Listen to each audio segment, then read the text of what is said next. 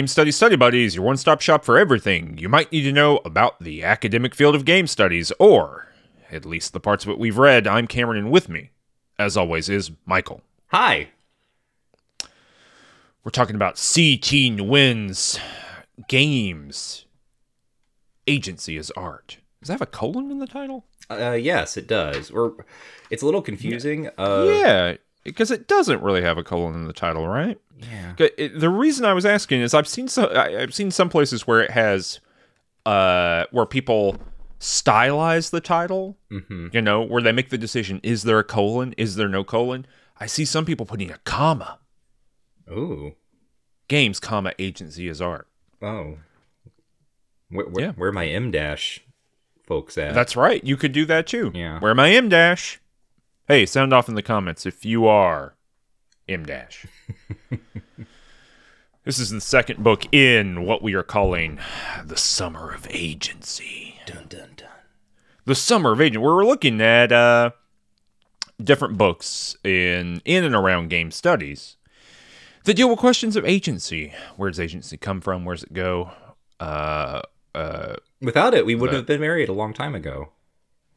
what is that? What? Is that some sort of rhyme? Yeah. Huh. Yep. Some sort of Art Garfunkel or something? Yep. Yeah. Art Garfunkel uh, came Huh. up with that. hmm Cool. Mhm. Well, it was used in The uh, Graduate. They should rescore The Graduate with like the hottest hits of the 2010s. Don't you think? Don't you think Yeah. that would change the the vibe? that should be the new thing: is taking like classic movies and just like putting new songs on the soundtrack. Mm-hmm.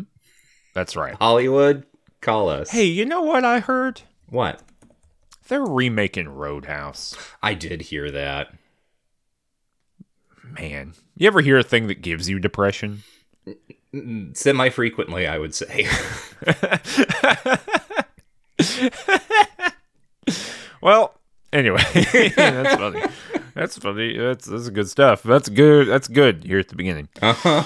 We are uh anyway so um this book the hottest book of books about agency from the year 2020 Yeah. i would say made a big splash when it came out and it came out and people said oh you should check this out. You should do it. And i said uh sure. And i bought it. And I just had some other stuff going on in 2020. You know, Mhm, I had some additional in 2021 and 2022 and up in 2023 up till now. But we got to it by um, constructing uh, a reason to get to it. hmm Um, last month we did Bettina Bódi's book, uh, video games, something, something, something. What's it called? I don't have it here. just. I like how all that guess worked, where it's just like it probably had video games in the title. Yeah, more than likely, it was video it was just called title. video games and agency. Oh, there we go. All right. I knew video games was in the title. Come on. Cut me some slack. that that I mean that would be the the play to just title your book video games something whatever something else on ambiguity and play, you know. That's fun. But uh you know this book is uh we- can just we can dive right into it maybe uh, after you give us some background on uh when but uh the it, it is a straight up book about the philosophy of agency in and how it is expressed and or understood through and with games not video games not sports not board games not some other type of game i can't keep, come up with in this very moment Mm-hmm. uh reindeer games Yeah, not those no, not those. there we go. I got there. Uh, but all of those things. It is. It is uh, in the remit of philosophy as a discipline. It's going wide. Mm-hmm. You know. Yep. Uh, and so, but weirdly enough, I do think it's worth saying this up top, and we'll talk about some of our other maybe disciplinary thoughts about this book um, in just a minute. But I, I would say that this is a book about games. It is not a book of game studies. Yeah. Um, mm-hmm. o- other than a couple people, so like Jesper Juul um, shows up fairly frequently. Um, uh, and maybe Daniel Vella gets a couple uh, like affirmative citations. For the most part, game studies as a kind of coherent field shows up as a kind of enemy logic that has to be dismissed immediately. Yeah. and so that we can like get to the the work of philosophizing. And so the vast majority of the work that we have talked about on Game Study Study Buddies, like the podcast or the previous 59 episodes, the vast majority of the kind of stuff that you might have seen in most of those books of proper game studies, as in part of the field of game studies, just isn't going to show up here because Nguyen doesn't feel like it is. I, I don't actually. I can't. I can't speak to the feelings here. It doesn't show up because this is a book of philosophy that is speaking to philosophers, and the vast majority of affirmative citations in the book are to people in the discipline and field of philosophy. hmm not to people in game studies. And so, actually, the, a, a very funny thing happens a couple times in two separate chapters where uh, it's basically the same list of game study scholars. So it's it's uh, uh, uh, uh, John Sharp, Mary Flanagan, Gonzalo Frasca, Ian Bogost, and Mia Consalvo, I think one time, they get summoned up in like a couple paragraphs to be immediately dismissed as like insufficient to the task of actually thinking about what games do. Uh, RE agency. Uh, and that actually happens twice in the book, which is very funny to me. Like that same cluster of people get um, brought in. But so that's just to say, right? Everything we're going to talk about after this, I think, is going to have maybe two modes of leverage to them, right? In terms of talking about the book and kind of getting under it and thinking through it. One is through the terms that Nguyen gives us, and the other one is, hey, Michael, you're gonna you're gonna love this. You ready? Okay. It's exclusions. Yeah. the things that it uh, that the book has to exclude or decides to exclude, uh, so as to not be responsible to it. Yep. uh, and to not need to feel like it needs to be responsible to it. And look, you can write an academic book all the any way you want to. Any field can do whatever they want, and certainly each field has its different expectations of how they might handle these things. You know, I work primarily at this point within the field of communication slash communication studies. Uh, communication studies has a real habit of what I would call the serial citation, where uh, you just make a claim and then you drop like 14 names at the end of the sentence, and that's taken to be sufficient to the task. That's a common thing in communication studies. Not a thing that I'm really into in a general sense. You know, I, I often find that insufficient. Um, but that's a disciplinary um, regularity and focus, right? And some of the things I think that the two of us keyed into to be critical of in this book, in a specific sense, are things that have to do more with the American academic field of philosophy than it has to do with any particular decision being made by the author here. Um, but also, I think some of the things that we're both positive on in the book are that way too. So I do want to say that at the beginning, just to set up the kind of like stakes of how we talk the thing. Um, do you have anything to add to that, Michael, or do you want to give us some biographical info to get us down the road? Yeah, I think everything you said is, is basically accurate to my perspective as well. So, uh, biographical info, this time a little bit scant. Uh, so, C.T. Nguyen uh, got his PhD from the uh, from UCLA, uh, and he is currently the associate professor of philosophy at the University of Utah. Uh, this book came out, as you already said, in 2020 from Oxford University Press, and it was his first book. And I, I did a little bit of digging to see if this uh, grew like immediately out of whatever his dissertation was, uh, but I couldn't figure out what his dissertation was. And the only reason I was looking into that is because you and I have talked, uh, actually, in the, just the last episode, we went long on this, I think. Uh, talking about like what makes a book kind of like the the dissertation book, right? The book that grows out of uh, your your dissertation. Uh, what does that look like in various places, in various fields? And I was uh, thinking about how I don't really like if this did come out of a dissertation. I find that very interesting because it means that how philosophy dissertations work is basically very different from the dissertations that I would have done. It sounds like that you would have done, and it seems like you know uh, uh, Bódi did. Yeah, I, the, I, as far as I know, this is not a dissertation book. Okay. Um, I do think the way that when I, you know, I've read some interviews and um, maybe seen seen him talking about it on Twitter or something like that um, about how I don't believe that games was his focus for a very long time, and it was only kind of after um, uh, kind of figuring out where he wanted to be in philosophy that he did that. And I think was actually strongly discouraged in philosophy from studying games, if I am uh, recounting a, a thing that I have heard correctly. So um, I, I don't believe it is is that. Okay. All right. Well, so that's and the uh, you know his his uh, page on the University of Utah's website is pretty scant because it's it's a philosophy department. So it's just like here are the you know the six things that I'm interested in: uh, aesthetics, trust, etc. Yeah, I, I so if you look at his, you know, scholar.google.com page, the the this book is very popular, you know, obviously.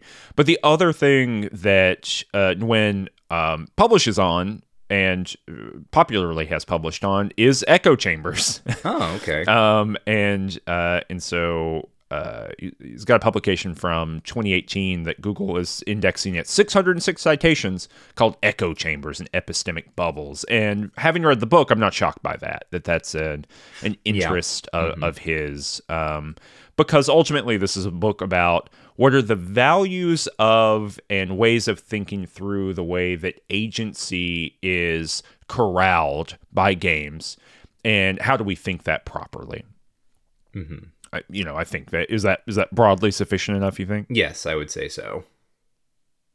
Yeah, I was looking. I, I pulled this up in order to see like, can we could we see the dissertation? Oh wait, wait. I I think I think it is. Let's find out.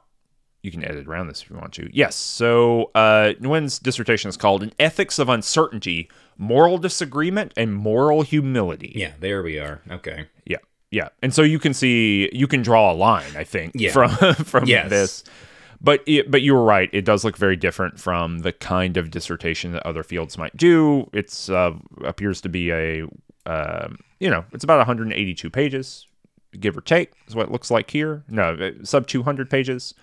Um, and is written in the very clear style of this um, uh, just scrolling through it here of this book here with a um, it looks like digging through really deeply some very specific arguments from specific people but yeah you're exactly right it does not look like the Bódi dissertation um, that that uh, you know that we dissertation book that we talked about last time or the kinds of documents we wrote which are kind of uh, field spanning arguments that demonstrate your competency with talking to and with your peers in the field.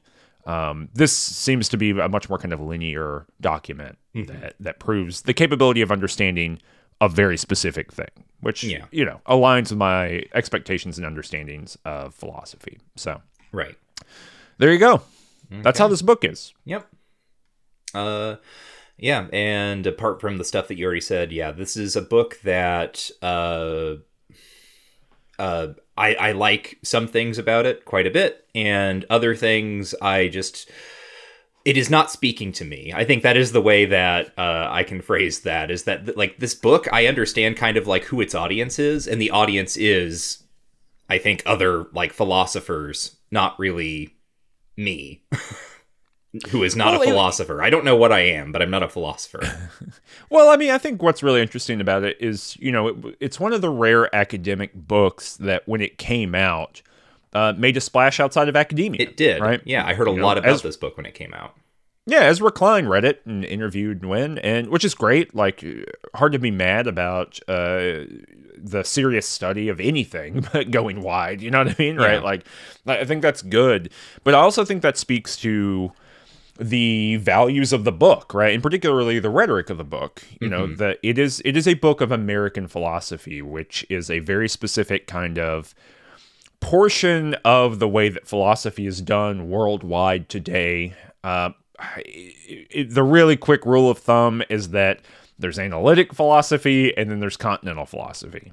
In a broad strokes, what Michael and I do in the philosophy that we talk about on this show and that we engage in the most is continental philosophy, generally meaning um, uh, 19th and 20th and 21st century French and German and Italian uh, theoretical thinking, right? Uh, in the U.S., that got processed under capital T theory. You know that that's the the kind of work that happens there.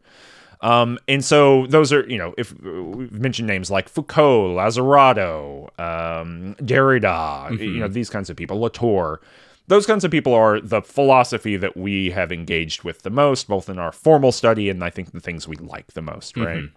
The, the other portion is analytic philosophy that uh, emerges out of um, a, a very specific Anglophone setting, is mostly associated with England and the philosophical tradition coming out of the 17th, 18th century there, that then ports over to the United States and creates its own um, distinct version of that, right? Um, this is some real quick glosses. This is not a history of the academic fields of philosophy I'm giving you, but to understand that when people say that they engage in philosophy in academic work, that can mean very radically different things. Right. Um, I don't think Foucault shows up in this book at all, right? Like it's a different universe Right. of of considering what the word philosophy means and what the trajectories you might follow to get to talking about philosophy are. Um, and that's not to say one is better than the other, or one's more valuable than the other, or whatever, but they do constitute different approaches to the question of philosophy. Um, and uh, and yeah, so Nguyen is in this other universe from stuff that we do, and I think that the you know I similarly have a lot of um, um, I guess criticism of the book is is the Yeah. best way of putting it, but most of that criticism is stylistic um, and terminological and kind of conceptual, right? That for me, the way that the book resolves lots of issues, uh, I would not try to tackle from first principles, right? Like I would look at uh, historical conditions, I would look at historical frameworks, I would look at different es- epistemes, right, that have emerged in time.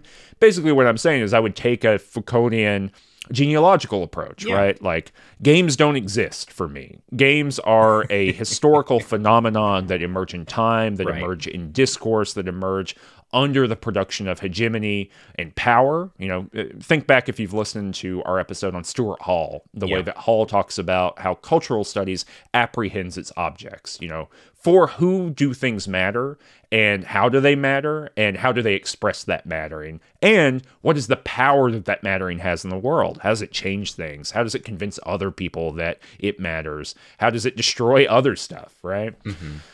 You know that's the approach that I would take, and I think that's the approach you would take, Michael. Given that you're much more specific attachment to uh, historical inquiry Yeah. in your in all of your scholarship and and your thinking. That's not what Nguyen's doing here. That's not how this version of philosophy engages with things. It does move from first principles quite often, and it will take a kind of mental construct and slap a label on it, and then give you a bunch of examples of why that label is true if you're hearing Bernard Suits here, you know, from a few episodes ago, you wouldn't be wrong to hear that because Bernard Suits is was in is in that tradition. I think a lot of the criticisms we have of that book we would just also apply here, so we really don't have to go over them again. Um, but also, Su- uh, Bernard Suits is uh, bone deep required for this book. Um, this book is built out of the Grasshopper. Um, and I, I don't know. So, sorry, I'm monologuing a little bit. Uh, Michael, do you have anything you want to say about any of that kind of stylistic stuff or conceptual stuff? No, all all in agreement. Yeah, the uh, important thing to know is that a lot of our ideas or, or criticisms here are going to be echoes of things that we said in the Suits episode, uh, which we were also critical of, um, and for sort of similar reasons. And I will add to that uh, that this is also this book I think also productively engages with suits. There's like a point later on where I'll, I'll talk about it when we get to that chapter where you, you, we didn't record that episode until after this book was out. Uh, But like Nguyen like w- sort of zeroes immediately in on uh unexplicitly right? Doesn't even articulate it in this way but like takes one of the major criticisms i had of suits and because what i said about suits is that the definition of games that he uh, comes up with seems totally workable to me. Uh, it just sort of depends on what you're going to do with it and also there are just a couple of things that clearly suits himself doesn't consider um, that could be included in his definition, but are not, right? He never like digs into some of this stuff. And there are a couple places here, and one place in particular where I feel like Nguyen uh, actually does that work. And it's like, yes, okay, good, great. I'm glad someone else is is like taking it in this direction as well. Yeah, I think that Nguyen broadly is a good philosopher, right? Like under under the the paradigm of values, right? Yeah. Of what of what this philosophy does, which which I don't think I'll ever be fully on board with, just because of my you know pre-existing values, right? To to use the the term of art for the book.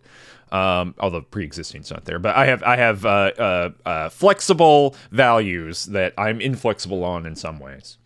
Um, I, I, I think Nguyen's a good philosopher uh, and and plays out suits in a really great way. You know, something interesting that came out of that episode. I don't think we've talked about on the show on on suits that we did on Bernard Suits is the Grasshopper, which you can check out if you want. Um, something interesting that came out of that episode is uh, Frank Lantz, um, uh, game designer, academic, notable Bernard Suits lover. Uh, you know, made a little tweet thread that was like, "Hey, this episode is maybe insufficient to thinking through uh, suits and um, you know maybe gives people the wrong idea about suits. So here's what i think.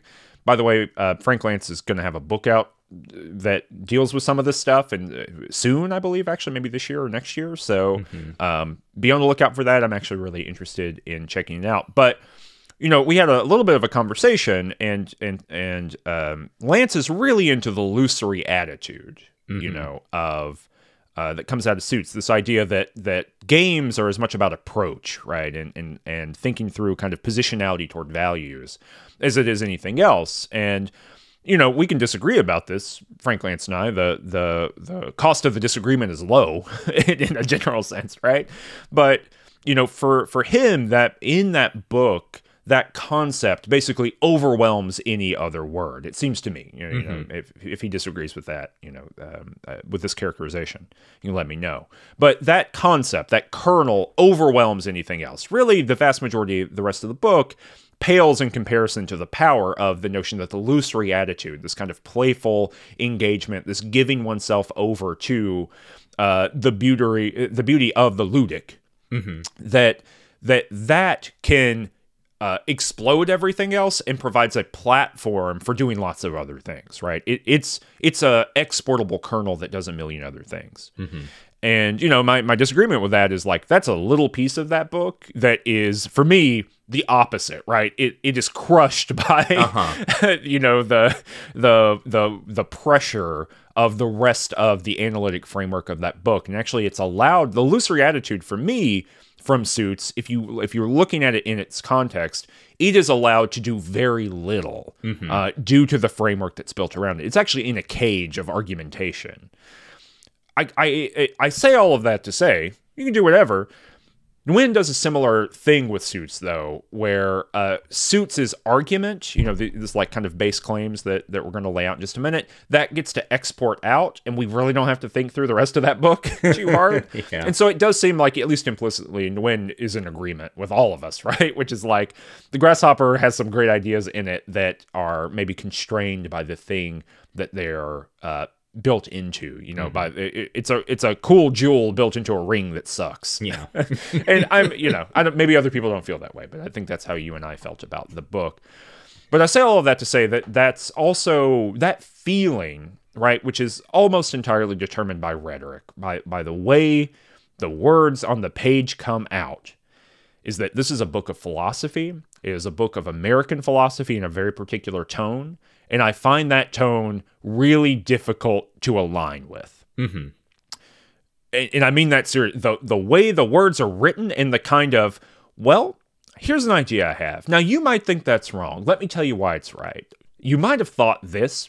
You're also wrong. Let me tell you why I was right. Now, you might be thinking at this point, that can't be true, and I'm here to tell you it is. There's this kind of dialectic process that goes on here where the argument's laid out, and then you start future thinking all the different ways that um, other people might be wrong that you can defend your position. You know, you, you defend yourself um, before being attacked from any possible interlocutor. Yeah. That's That's, a, the philosophical mode. it's a yeah, that was gonna say that's the philosophical mode. It was a thing that I did not really like about Suits's book, and it is one of the big drags about this book for me, which I recognize like that's disciplinary. Like because hundred percent. like what makes it such a drag is that uh Nguyen starts uh, we we'll get into the book. I promise we'll talk about it. Presents kind of his central idea, and I'm like, that's a cool central idea, and I think I agree with you. And then like the next three chapters are chapters dedicated to now you may disagree with me, so I'm going to explain all the ways in which you might disagree with me, and then we can get back on track. And so for it's it's you know it's the Simpsons bit of like when are we going to get to the fireworks factory? you started the book saying we were going to go to the fireworks factory, but now you're like explaining why all the people who don't want to go to the fireworks factory should want to go to the fireworks factory, and I just want to go to the fireworks factory.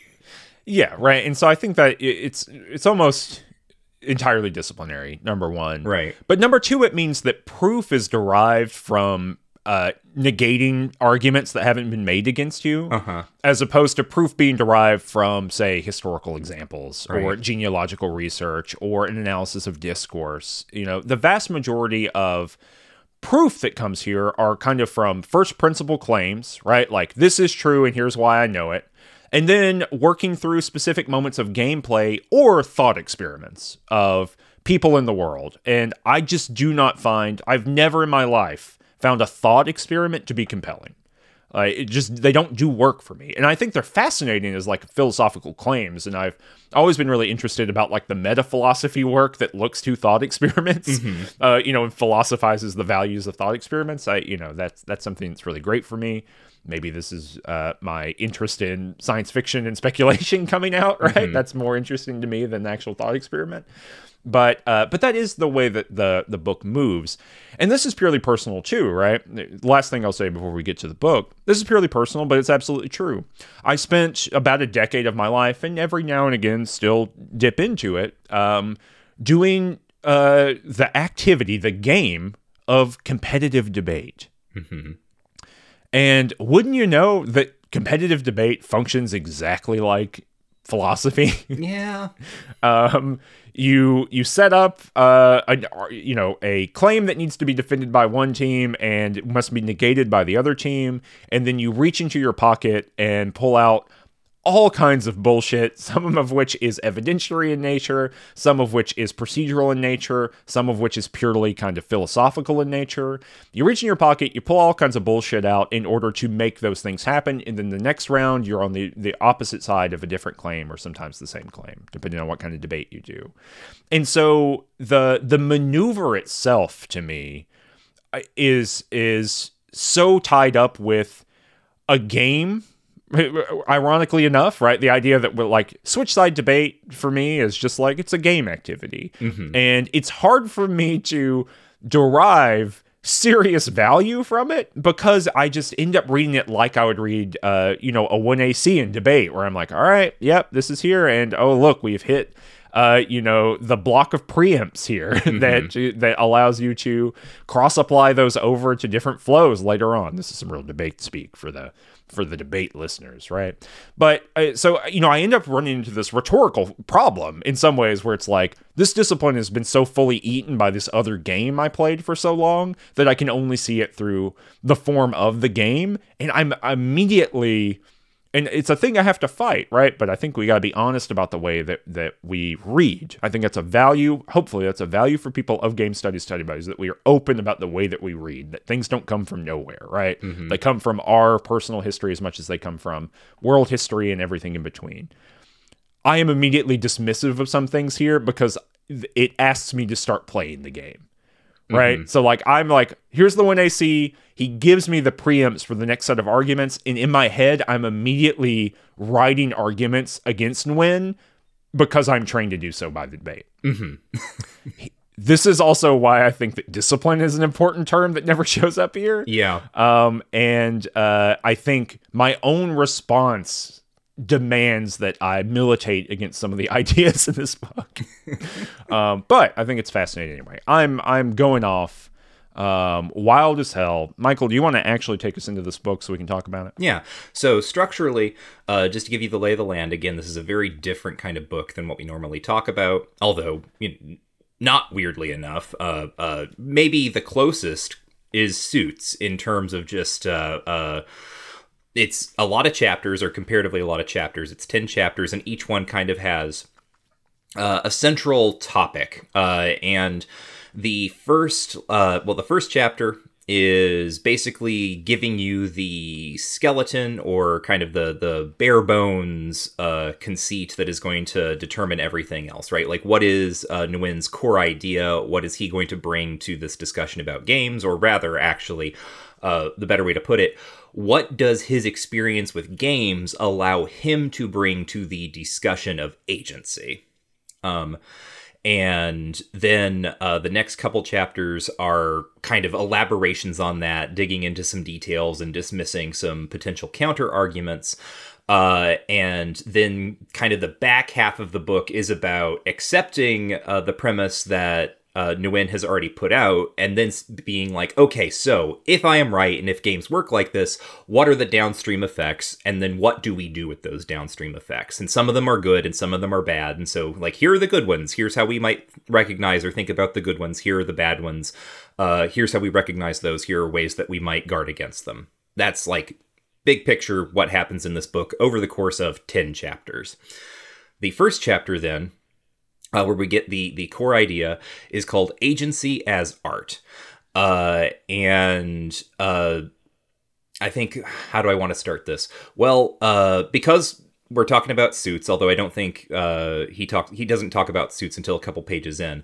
Uh, but the first thing we're going to talk about is the idea of goals and motivations, uh, which is kind of the the starting point here, right? Uh, Nguyen says that games are, and this is the specific quote from the first page, a motivational inversion of everyday life. So whereas uh, in everyday life, uh, uh, we might have a goal and we choose means that get us to that goal. I am uh, hungry, so I am going to make a sandwich.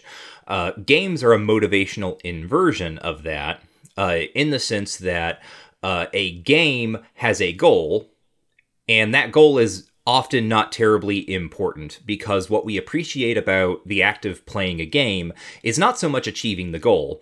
Like obviously if you're playing basketball, you're you're happy that you made a basket, uh, but like getting a ball through a basket is not in and of itself some sort of valuable or rewarding activity most of the time. Uh, what we enjoy about games, says Nguyen, is precisely uh, the means rather than the goal. The goal becomes an excuse to kind of experience the means of getting to the goal, right? Mm-hmm. Um, because of this, uh, because then games uh, have a variety of goals, obviously. Uh, but the point of the games is to kind of foreground for us the experience of these means. Uh, then Nguyen says that games actually introduce us to alternate forms of agency, which is a, you know, the, the later on he says that he's not going to provide a hard definition of agency because that's contrary to his purposes. Um, so agent- and also that the that the debate is not settled. Yes. Uh, which also it really asks the question of when will the when will the debates on agency be settled? Yeah. It right, yeah. So uh, uh, basically, right, uh, Nguyen says that when we play a game, uh, we have a description of a set of means that the game designer has given us. And uh, this is another direct quote. We flex our own agency to fit, again from page one, into those strictures. So uh, the game designer describes like both a goal and the means by which we achieve that goal. Uh, and then in playing the game, we mold our own agency to the strictures that the game designer has set out for us. Thus, says Nguyen, games, and this is another quote, communicate forms of agency. Yeah. Yeah uh, you, uh, you do stuff in games, and they give you parameters to, with which to interact with uh, the world or digital world, maybe. Although those distinctions don't seem to matter much to Nguyen. Mm-hmm. Uh, and in doing that, it does something to you. I'm on board. Yeah. uh, so that's like thing number one. Uh, and I think does he get into striving play here in the first one? Uh, yes, he does. So. Okay. Yeah. So that's kind of uh, uh, so that's how he introduces everything, right? Like that's like the big picture on games, uh, and then the rest of this first chapter is about narrowing down uh, toward something a bit more tractable, I guess, for the purposes of the of the argument. Um, just to quote this again, or quote something else again. This is from page, I think nine. Uh, in ordinary practical life, we pursue the means for the sake of the ends, but in striving play, and that's the other key term here. In striving play, we pursue the ends for the sake of the means. We take up a goal for the sake of the activity of struggling for it. Uh, so striving play then is Nguyen's term for uh, the specific type of gameplay that he is looking at because he acknowledges that there are other types of gameplay, right? There's a, a section here on what Nguyen calls stupid games. Uh, mm-hmm. That are not striving play, uh, because a stupid game is uh, the two examples that uh, he gives first. Because this come it recurs a little bit in other chapters, but the first two examples he focuses on are Twister, um, the party game, uh, from Milton Bradley, I think, maybe Parker Brothers, whatever. Uh, but then the children's game of telephone. Uh, yeah. So Twister, where you have you know the the mat on the floor with the colored dots, and you have to like put uh, you know hands and feet on the various colors, and you've got a bunch of people on the mat, and everyone's like flopping around trying to hold everything without falling over. Uh, mm-hmm. Telephone, when you got a line of people, you start like whisper a phrase into someone's ear, they turn and they whisper it into the next person's ear, and so on and so forth. And then at the end, uh, you've got a phrase that is something like what was initially said, but has had a lot of uh, distortions and misapprehensions introduced along the way. Uh, yeah, it's fun. Yes, right. These are games that are not striving games uh, because ultimately, like, the goal is to fail or like to. Uh, there is not an output at the end that is like, okay, there was a thing that we wanted to accomplish and we did it, right? The point of Twister is that eventually everyone falls down. Like one person is going to be left standing, uh, yeah. But that's it's it's like uh, the inevitability of the thing. Similar to telephone, like when you play telephone, if you have the exact same uh, message at the end that you whispered at the beginning, that's actually not very fun. that's not what you wanted to happen. right. Uh, like the fun is like the generative process of seeing what weird thing that you didn't expect pops out of the other end. So, striving play for Nguyen is this way of demarcating certain types of play that is specifically goal oriented. Again, think of basketball, uh, uh, of getting the the ball through the basket, getting the getting that to happen the most times. Uh, the other thing that comes up is uh, like rock climbing. Uh, Nguyen apparently is a rock climber, and so talks about yep. this uh, quite a bit. Uh, you know, the the the goal there is to do the climb uh you there may be many ways that you do it but like you have the the thing that you want to accomplish and the point of rock climbing is figuring out how you do the climb in the act of doing it and sort of the experience of your mm-hmm. body and so on and so forth so striving yeah. play uh and and the goal is specifically to disposable yes right I, I just want to like really hammer on that that the idea that it's not just you have a goal and you need to accomplish it and the methods don't matter, right? And so he uses the example of like the goal of basketball is to get the ball in the hoop. No one is going to go at midnight the night before and start just putting the ball in the hoop, you know, get a ladder, put the ball in the hoop over and over and over again. Right. right, to to win the game, right? There's mm-hmm. there's a broad structure that happens, but also there's a kind of arbitrariness to the goal that generates the striving itself. Mhm. Right. Uh, uh, the the goal itself uh, kind of disappears in the act of achieving it, basically. Mm-hmm. Um, yeah. Uh, it's less important than the achieving. Yes. The striving. Mm-hmm. The word striving here is really. I just wonder is that I wonder if that's the best word for this, but um, yeah. I mean, so page 12, consider the category of aesthetic striving play, that is, gameplay engaged in uh, for the sake of the aesthetic quality of the struggle, right? So, aesthetic there, mm. uh, he talks about aesthetic actually in a later chapters where he gets into yeah. that, but uh, the idea here is just like the feeling of playing the game of basketball and trying to make that basket and you know, hopefully making it occasionally. Uh, that is what you are pursuing in the game of basketball. Uh, now, that doesn't mean that's the only thing that you do. And he talks that there are, you know, definitely people who are, what does he call them? Achievement players, right? The person who yeah. does, in fact, like want to make the bo- most baskets in the game or whatever. Uh, yeah. uh, professional athletes often fall into this category of achievement players. Yeah, it's where the outcome is the thing that matters, and you know what David Sirlin calls uh, strictly better play, right? Um, even if something totally, absolutely sucks, if your goal is to win, you should do it every time. um, you know, and I'm I'm not a fan of the Serling way of thinking this stuff, but it, it is almost. Um, perfectly crystalline in its philosophical you know uh, construction right? It, it just it's an iron grid of of well just do the thing. Yeah.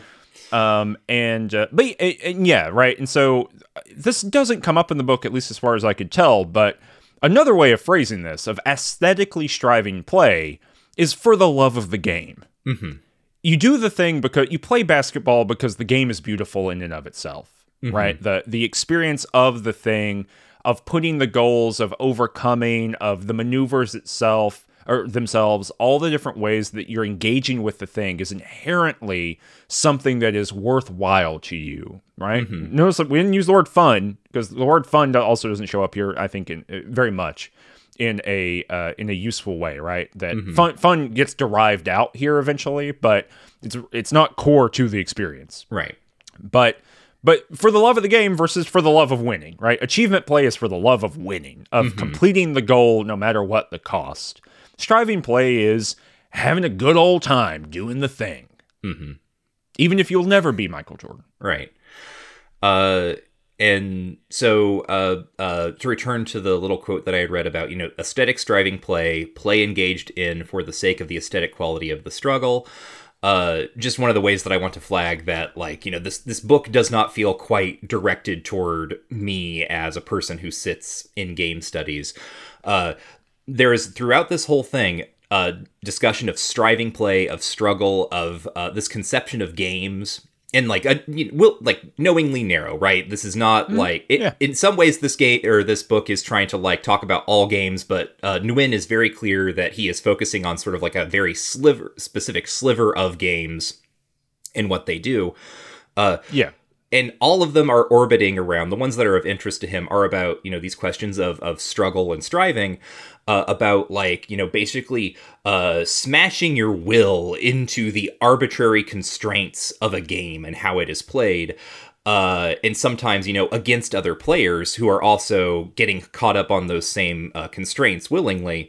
All of this is talked about and uh, someone who is not mentioned once in this book not even to dismiss him is Roger Caillois and his idea of agon which uh, you know, I'm not saying every single game studies text has to go back to Caillois. In fact, uh, you and I have co-written a piece that is like, hey, what if we didn't talk about Caillois so much? Uh, that's, Right. that's at least half of that what that piece is talking about. So right? so this is a uh, this is a piece of criticism coming from a noted hater.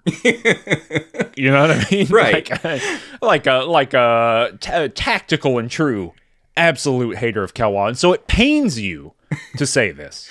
And it's just like I mean, it's just it's it was such a clear signal early on of um kind of where this book was aimed and kind of what is the archive that it's working with because I think if you are going to jump into game studies in 2020 and talk about struggle and striving in a game I think you need to talk at least a little bit about Caillois and how he conceptualizes Agon back in Man Games and Play, right? Like, I think that is fundamental to game studies, the discipline as it currently exists. And this is one of the things that, uh, you know, signals that this is a book that is aiming, I think, more toward uh, philosophers than to game studies proper. Yeah, it's just not. I, I feel very confident saying it is not aimed at game study scholars. Right. Um, and the citational apparatus makes that very clear. Um, it it it it engages in game studies, and I know that um, that uh, Nguyen is uh, goes to because I've seen you know previous um, uh, conference schedules. The philosophy of games, I think, is what it's called. A conference that happens in in Europe, uh, maybe at Malta is where it, it's that same kind of group of people, right? So. Um, and we see some of those people, like I said, uh, uh, Daniel Vella shows up in this book. Uh, maybe Stefano Gualeni shows up. I'm not sure, but Olli Leino gets uh, shows up in order to be wrong in the book. Um, but uh, uh, or I think I think uh, Olli Leino might be right in the claims that get made here. But so yeah, it, it, it is a book where game studies proper, the discipline of game studies or the field or whatever you want to call it, right? It shows up to be negated, and where it shows up affirmatively, it's from the people who are doing philosophy within games, specifically a very particular version of philosophy in games. Mm-hmm. Um, and that's totally fine, right? Like whatever, it, it is what it is. But it does mean that when we start, when we do the work of this show, right, or when we do the work of engaging with this book within the discipline of game studies or within the field of game studies, it does kind of bend the work a little bit because we have to figure out how to comport those two things together to make them to make them talk, to make them communicate with one another.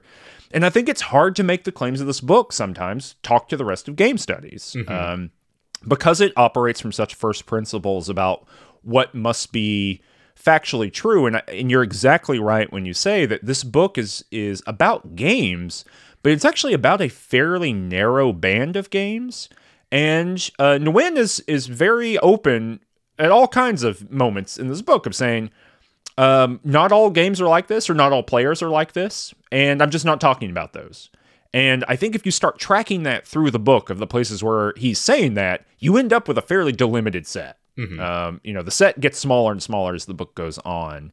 Um, but it, you know, it, it, there there are I don't know. We'll talk about it. Right? It's the Olli Leino part that shows up later of of what is complete uh, play. Right? Like what what happens if you're not playing the same game? Is speed running Super Mario Brothers uh, playing Super Mario Brothers? Mm-hmm. That that's the question that shows up later. And Nguyen's answer to that changes what this book is in terms of how it engages with game studies. But mm-hmm. point being, uh, yeah, striving play is is the major kind of key term that comes up here, and the rest of the book is determining how does striving play engage with questions of agency and then how does this kind of double idea of striving play with its attending philosophy of agency, how does that intersect with the world, mm-hmm. basically, mm-hmm. and with all kinds of different things? Um, are there other things here in the the first uh, in the uh, first chapter? I think. Well, the other thing to flag is that the first mm-hmm. chapter mm-hmm. concludes with uh, another thing that's going to show up throughout the book, which is this claim. Um, this is from pages 19 to 20 uh, actually, I think this is a second repetition. Maybe this was something that was said earlier because that's what I wrote in my notes: is repetition of the claim. Uh, yeah. But the this idea that games, what is appealing about games or certain games for Nguyen, uh, is that they are, and this is a quote, a refuge uh, from a like difficult and inhospitable life. Like the the mm-hmm. the repeated kind of claim is that uh, being alive is difficult and confusing. We've got all sorts of demands on us and what we need to do and what we're supposed to think about the world. Uh, uh, all these kind of complete, competing claims by other people around us as to like the nature of the world and what we should be doing, so on and so forth, right? And so one of the appeals for games uh, in this book is that it simplifies, and this is the language that Nguyen uses at various points, that they simplify things. And, and I, I flag that because it's going to be critical for how this book concludes. Mm-hmm. Um, games simplify the goals that we are trying to achieve, or like they are a way of like artificially like blocking out the rest of the world to focus on this uh, highly artificial and arbitrary, uh, and as you said, Cameron, like sort of pointless goal in order to enjoy the means of achieving this pointless goal. Um, yeah, they're the batting cages of real life. Yes. Right. You know, you can be out there doing anything with a baseball bat a ball you want to be doing in the universe, right? You can be out there, but the batting cages, they just they draw the whole world down, mm-hmm. right? It's just you and that pitching machine and the love of whacking on that ball, right? Like that's the whole but you know, like if if we're thinking of a visual metaphor here, right? This is maybe also my bristling against academic philosophy as I, I have a fairly uh, example based in visual imaginary, right? Like I just have to think about this in terms of of of analog. But it's that kind of thing. It's, they, the value of games, uh, what we valorize about games, what we appreciate about them, what they do for us, is that they uh, take the world, as you just said, and they narrow it to a very thin band of possible actions, and then we uh, revel in that. Mm-hmm. And again, like this is a point where I think like okay, so where's McKenzie Wark on game space? Because this is mm-hmm. not mm-hmm. precisely the same argument that she makes uh, in gamer theory, uh, but is something that I think would be brought like it would be productive to bring these ideas into conversation because one of the things Wark is saying uh go check out our episode on that or or you know better yet read our book uh mm-hmm. is that yeah this is what games do. And what they do is they provide like a simplified phantasmatic version of like capitalism that ends up justifying the like contradictory and inhumane version of capitalism that exists outside of them. Right. So you know just one yeah. of those points. It's like, okay, so like I can think of other things in game studies that sound a lot like this, but also put pressure on the claim in ways that I think these are ultimately, right? Because the next chapter is number two, the possibility of striving play. And this is the chapter where it's like, now you might not think that striving play exists. So here we are going to rehearse various counter arguments and then uh, uh, work our way out of them. Uh, yeah in a way, like I want that to happen, right? I want the pressure mm-hmm. to be put on Nguyen's argument, but that pressure doesn't come from the places that I want it to. Yeah, because I immediately think about, well, who gets to play and under what conditions, and who gets to have the experience of the narrow of the world actually narrowing within the game experience, mm-hmm. right? Um, and however you feel about that, right? If you think that's possible or you don't think that's possible, and I can think of plausible game studies analysis on both sides of what I just said, right? You know, there, there's good analysis. The it's worth digging through the claim, right? You know, there's the um, oh gosh, uh, who is it? Uh, the do you know what I'm talking about? When T Pain went wild on Call of Duty. I vaguely remember this. You know what I'm talking about? It went around like everywhere because it was really interesting. It's like maybe last year, I don't know, it's in, in the last couple years.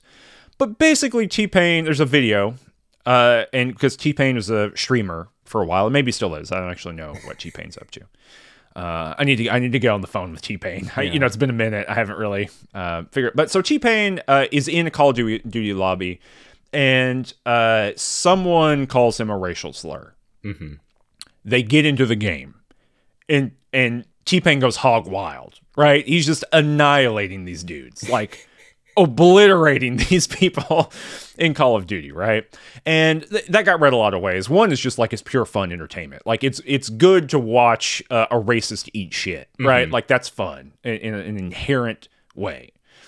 But the other thing was like that went around as like uh, uh as a uh, validating moment, right? Like uh, that the game provided this opportunity for directly speaking back in a way that was mediated by the game, right? You know, I, I would be shocked if people have not written about this in that capacity, uh, but people talked about it on Twitter, and I just you know haven't haven't seen the articles if those are out yet. Maybe it's too soon or too new. I don't know.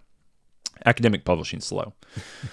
But that's the kind of thing that that's what I think about when I think about the way that games get used as a way of narrowing the real world that we live in in order to think about the uses of agency within that and to give us other modes of experience being uh, uh, delimited agency, things like that, right? Like to me, while reading this book, I was thinking, and obviously, I believe that the Pain example happened after the book. So I'm not like, why is Pain not in, in, in, games? Agency. That's not what I'm saying. Please don't mistake me. But what I'm saying is that um, that to me is a very uh, relevant and, and important kind of example for think, thinking through these kinds of things, not just what does it mean to solve puzzles in games, right? Or what does it mean to like use empirical reasoning or whatever, right? Um, I've actually wrote wrote a whole book about this, right? Like you can go read The World is Born from Zero if you want to read about the uses of science fiction games and the way that games deploy modes of speculation inside of them. How do they ask you to think the world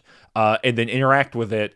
And uh, then what are the uh, repercussions from that? I wrote that book. You can go read that. It's called The World is Born from Zero. You can get it for twenty two dollars. Mm-hmm. Please buy it. Uh, that's my that's my uh, appeal. But but so that's kind of what I was hankering for this whole time, right? Is the not just the proof that it is possible for games to mediate these other parts of life or to, or to narrow them into certain forms of agency that can be taken on or thrown off that offer different pathways.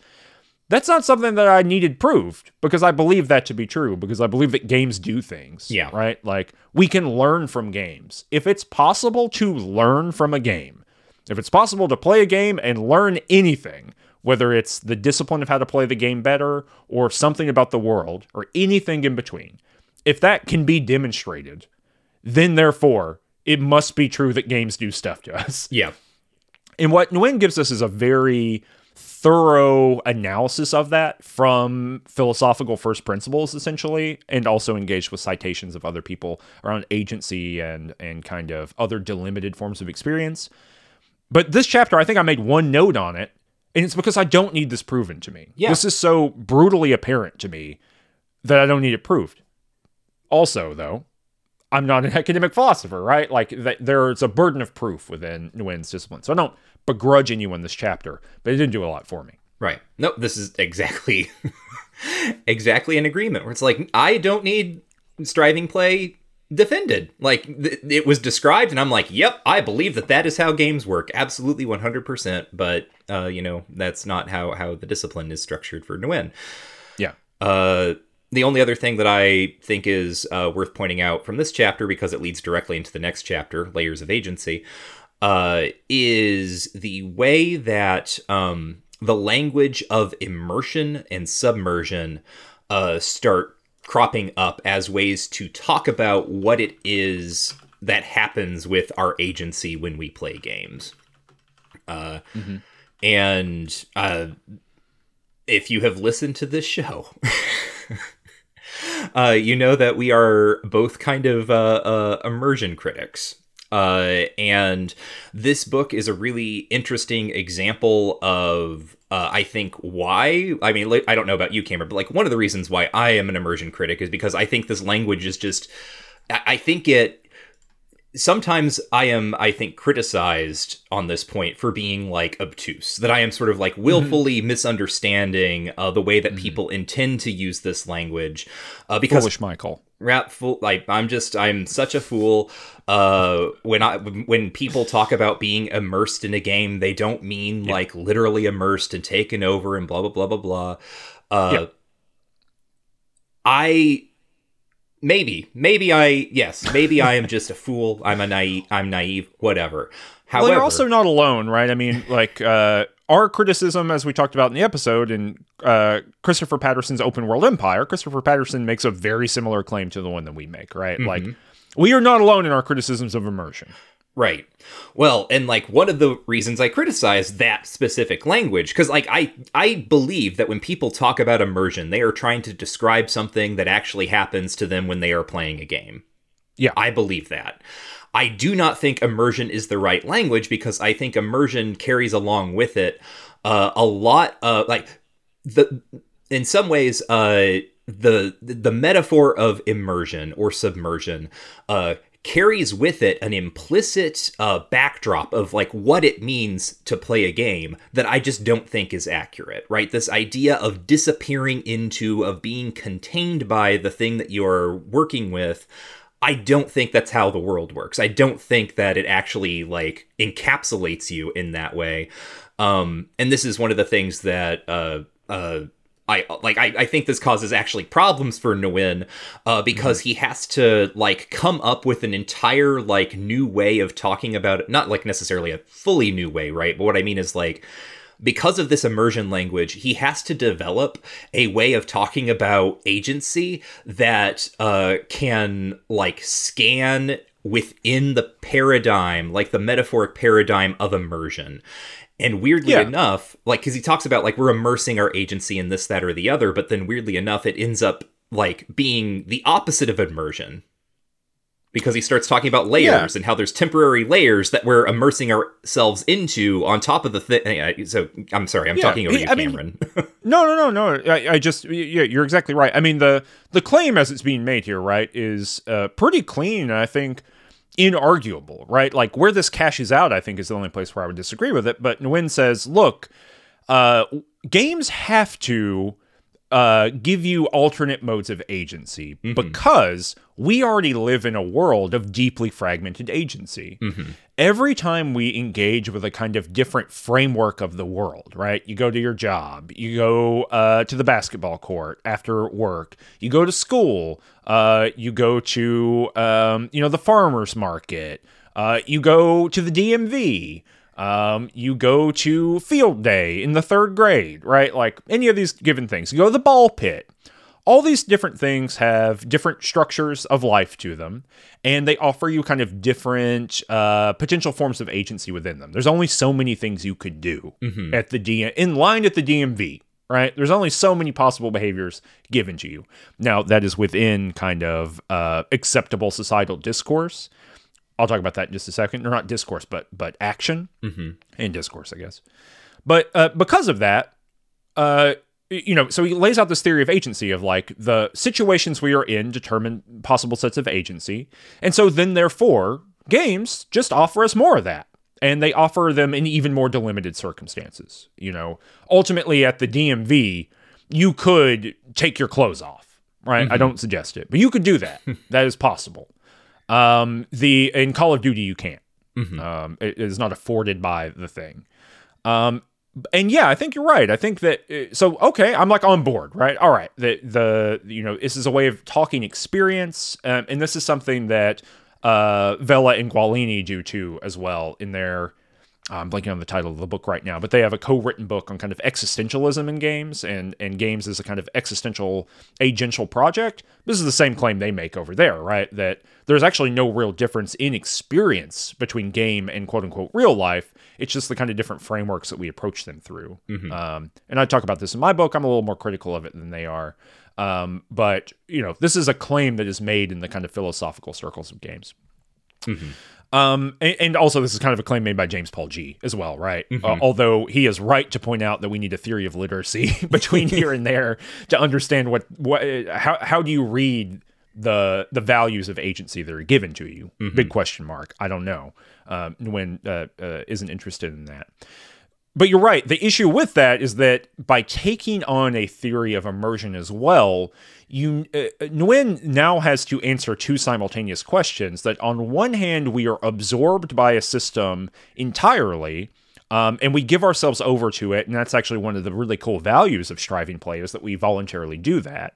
But on the other hand, we then have to uh, split up all the other possible ways of engaging with the world and call them different forms of agency. So it is both a holism and this kind of partitioning of experience that needs to be taken as a whole and then as a multi split up system uh, that can be analyzed uh, point to point. You know, each of these little, if if uh, gameplay is a hand, then you need a theory for every finger. Yeah. Um, and, and, and immersion is the hand, and agency are all the fingers, right? You need Right. a part and a whole kind of uh, analytical framework. Here's the deal. You don't need to do that, I don't think. I don't think you need a theory of immersion to make any of this go. And I think you're right that um, you can just you can say, look, we have a here. Here's an alternate way of approaching this whole thing. Some people have a phenomenon they call immersion.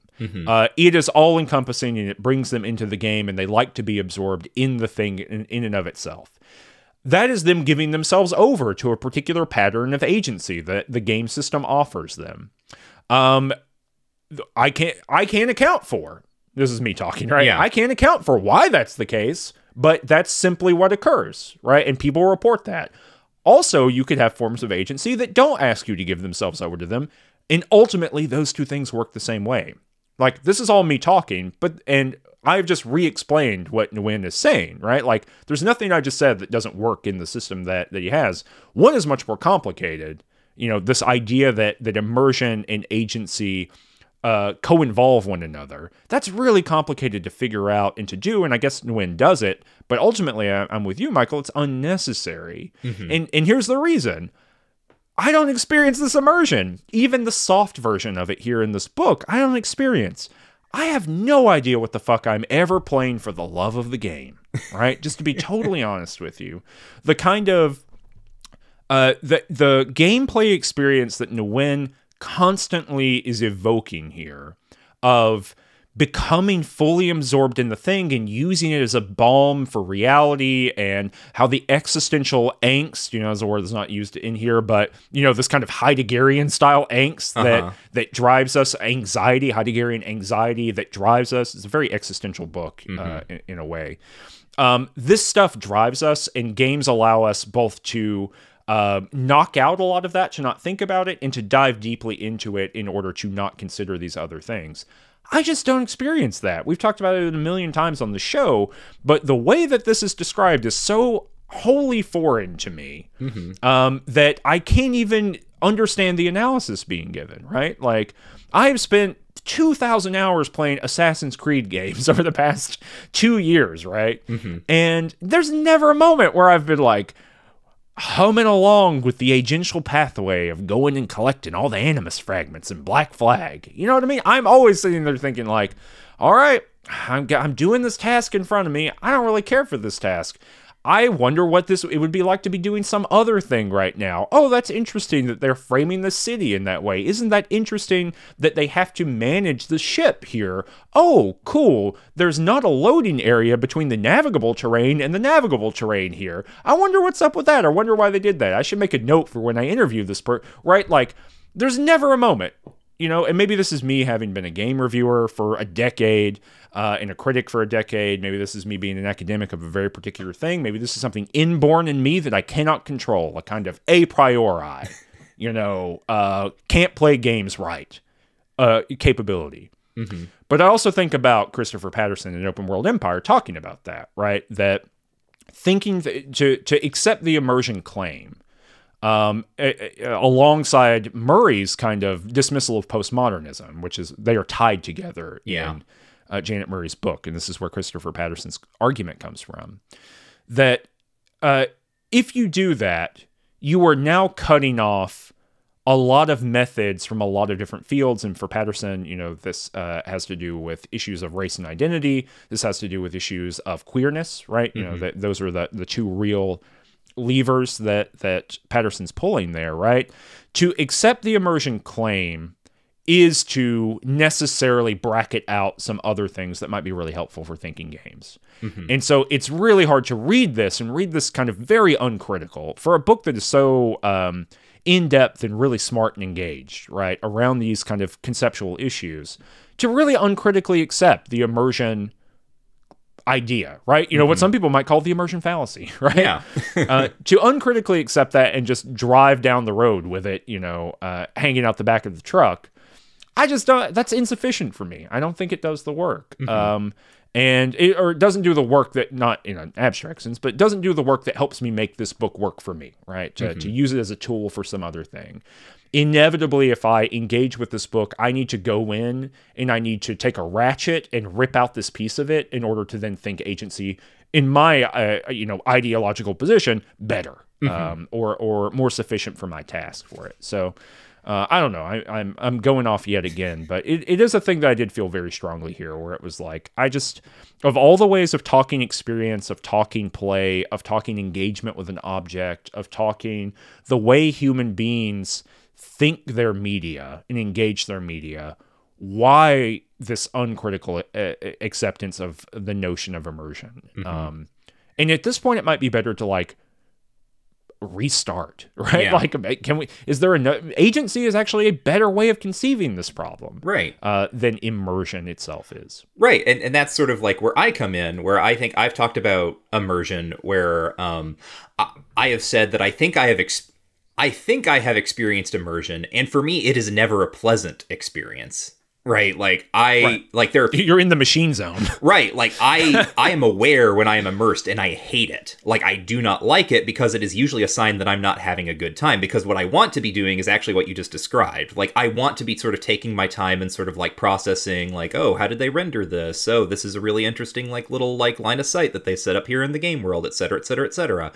Um uh, and when I feel like I am just like doing the thing, like that's not pleasant to me. That makes me feel like my attention has been narrowed, forcibly narrowed in a way that is like bad. It, it like stifles me.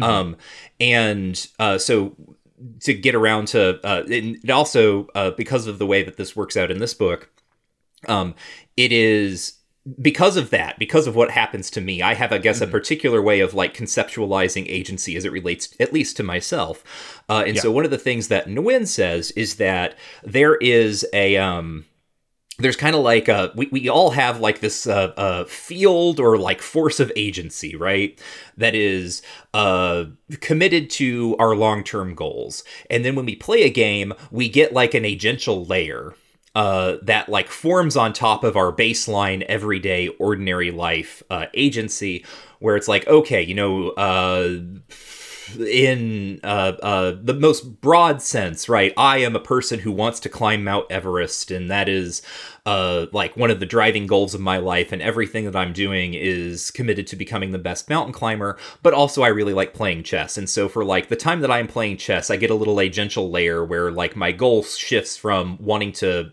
you know, climb Mount Everest or like design a fast sports car or something like that. Anything, anything else that I might want to do. And I get like a temporary layer of agency that I inhabit. And it's like, okay, at this point, I am just like the chess player and I want to beat my opponent. Or like I'm playing Call of Duty and I want to beat these other guys. And that's like a temporary agency that like evaporates when I'm done with the game. Mm-hmm. And the the quibble that I have here, right, and the quibble that I have about sort of like this language uh, of immersion, and then the way that this like layered agency gets brought about to solve it, is that I think like I don't disagree that that's how you can live your life, right? Like, obviously, mm-hmm. you have like long term goals and short term goals, and like the thing that you're doing for the day, and so on and so forth.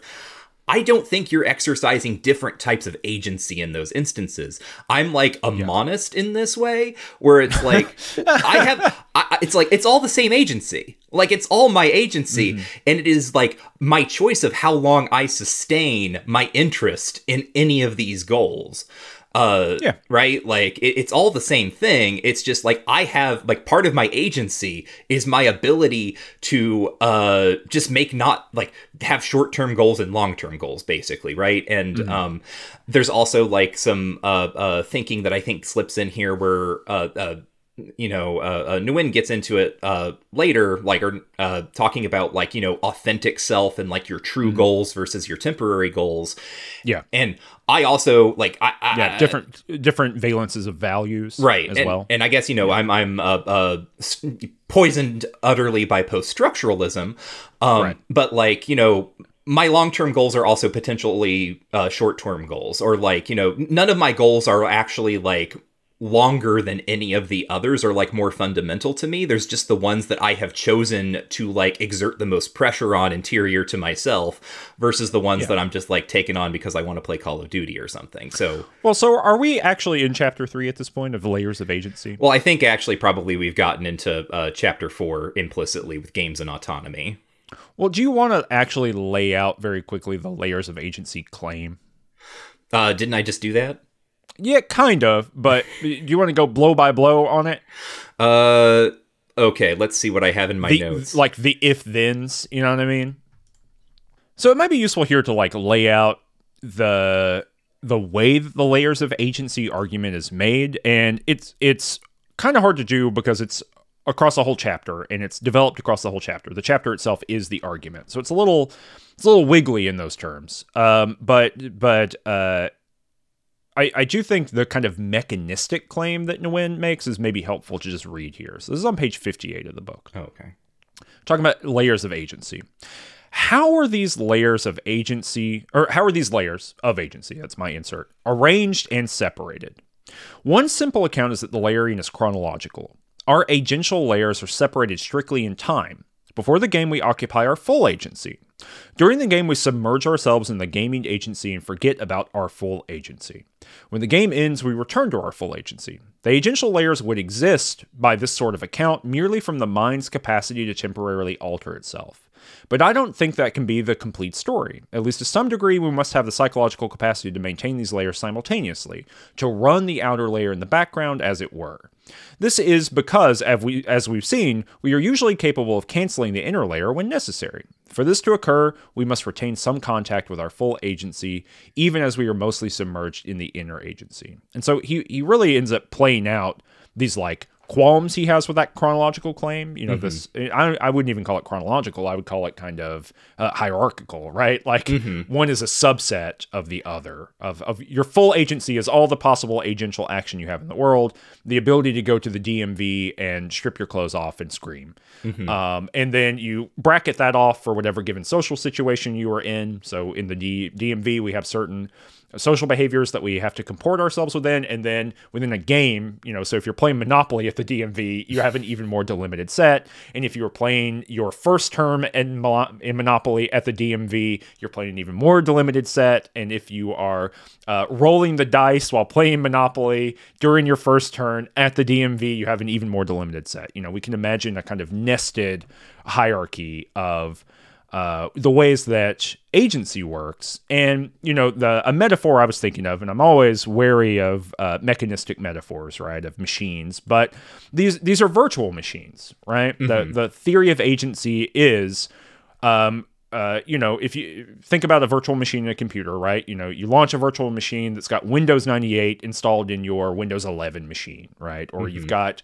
uh, a Linux boot that you boot uh, Windows 95 inside of in order to play Disciples 2 or whatever you want to play, right? Mm-hmm.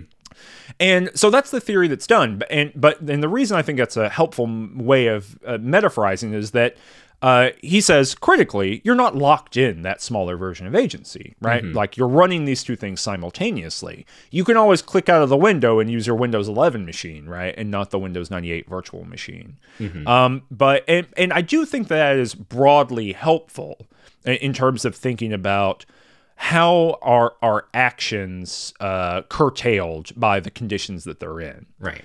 We can get here a wholly different way, right? We can get here through affordances. We can get here through discipline. We can get here through um, uh, uh, questions of social obligation. You can have a wholly, entirely social version of this that never touches the notion of agency whatsoever. Mm-hmm. Um, and but I do think it's helpful to like have that, you know, Nguyen's idea set out clearly and cleanly it's always a kind of bracketing of the bigger version of agency so you have it so when you said michael you know why is this not my full agency I do think in the last instance, Nguyen is going to say it is your full agency. Mm-hmm. Like you do actually have it, but you have made a choice or a decision to bracket off parts of that full agency to better engage with the game. Here's the here's a key example. You and I could be playing Monopoly. You've chosen to bracket your agency within Monopoly. You're losing Monopoly. You decide to flip the table, right? Mm-hmm. You've exerted your full agency outside mm-hmm. of the bounds of the game uh, in order to do the thing. You were you were running those two things at one time. Now that's not socially acceptable, but it is uh, clear evidence that two forms of agency are, are operative at the same time. Mm-hmm. Um, also, something that I'm deeply, uh, uh, um, I, you know, I have uh, emotions about while reading this book is that I am um, deeply sad that it that it engages this part of my brain. Mm. Where I like I talk in ways that I just talked. Where I was like, and see, you can see where yes, yes. and i just start doing like analytical philosophy stuff. Uh-huh. Like and like it's just pure debate brain right? Like uh, like the worst impulses that that i could ever have where it's like you said xyz michael. Did you know you're foolish and you've misapprehended the thing? Obviously that's not true but right? Like the tone that it demands you engage in mm-hmm. um i i i you know, I've spent a lot of my life trying to get rid of. Maybe people don't think that I have gotten rid of it. I, you know, that's up for you to decide. I think in a general sense, um, yeah. I, I don't I don't like engaging in this form of thought. Um, uh, and yet here we are. Yeah. Well, like here's my continental move, which is, uh, in fact, uh, my misapprehension demonstrated perfectly my actual claim, which is that this right. language is unhelpful. well, this is the thing too. Is like, all right, here's an alternate mode of getting here. Here's an alternate mode of thinking all of these things. Right? We are human beings who are okay. We'll take even one step further back. Sorry. I'll accept Nguyen's claim that we are uh, uh, thrown into the world, right? There's a lot of kind of secret Heideggerianism in this book, and I don't mm-hmm. think on purpose. Just the the claims about the kind of what is a subject, you know, what what is a person in the world. Clearly, for Nguyen, we are kind of existentially thrown into the world. Uh, you know, un unrooted to anything. This is the I'm, I'm using some Heideggerian language here, right? But mm-hmm. unattached to anything, and then we uh, make implicit we we develop implicit values and we have some explicit values, right? And that's what grounds us in the world is like a subject. You know, we we attach ourselves to stuff. Um, and games uh, demonstrate our whole series of agential ways of engaging with the world, which is like we have our full agency. And then by looking at games, we can recognize how we bracket agency, which gives us a better picture of the whole system, right? Mm-hmm. Uh, we I think you and I both have a different explanation of this. It's the word ideology, Yeah. right? Like like in fact you're not thrown as a radical subject into the world unattached to anything. You are deeply for from my perspective, from the moment of birth you are deeply Im- imbricated in hundreds of systems in which you have some address and redress, but in some very little. And it requires uh, uh, effort to think your to think those systems number one but also you have in order to interact with them and to uh, break away from them requires a really difficult kind of uh, engagement with the world that that is communally based it's judgment based. You know i i am a naive althusserian on some of these issues right? Um what Althusser calls relative autonomy, I think certainly exists. The ability to think outside of the world you're in, right? To- The ability to consider the world, you know, ideology is not so encompassing that we can't even see it. That's not true, right? We can do that. But also it's it's a system. It's a social system that determines what we think our options are, the ideas we have, the way that we consider the world. Those are all formed and shaped by those things. You know, I, I think about um, a book I was teaching last year called About Abortion. That's just kind of a uh, conceptual and um, theoretical engagement with like what is abortion in the United States? How does it work? What are the different social systems around it? Um, who responds to it? Why? All that kind of stuff. And in that book, I'm blanking on the maybe Sanger is the uh, is the author. Um, and uh, but there's a there's a section of that book that is called um, or that's about this notion uh, of being socially born before you're born. And so uh, that's being given a name, right? Before you're born. That's uh, it's a boy, it's a girl, right? All these different things that the social mechanisms of the world we live in are already exerting pressure on you and are shaping your life before you have consciousness, right? Before any of those other things. And of course, we have relative autonomy, right? We have the ability to address those systems, to think through them, right? To uh, to determine that, uh, say, for example, the gender you're assigned at birth is insufficient to you, right? It's not the one that you want to live your life as, or that you experience in your actual engagement with yourself, right? And then that's two different systems running into one another, right? That's two different forms of ideology that are encountering one another um, and have to be uh, addressed, right? They they get they smash into one another. That the, to me, this notion of of agency is always sub. You know what I mean? It, it, if if we're thinking about a hierarchical relationship, agency is beneath ideology, um, and ideology is inherently social and communal. And there is no way, an agency can address that, an agent agent can, agency can speak to it, and hopefully agency can can intervene in ideology, right? Can, can, to create competing ones that then, um, you know, create hopefully more just worlds that we live in, right? That's that's the hope. Um, it's not just hey i'm i'm thrown into the world and therefore i exert agency and whatever happens has happens right Right. um i think N- Nguyen's imaginary of, of games is deeply deeply individualistic um and to me that's where a big part of friction comes from here is like I layers of agency might be true, but they are within a different system for me. Um, that is not just that doesn't just cash out an agency.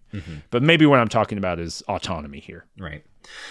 Right. So, uh, chapter four, the issue of autonomy, uh, is what I said at the beginning of the episode, where Nguyen, having established striving play and all of this kind of stuff, is now going to start working through some of the consequences of this conceptualization of games and some of the problems that they pose.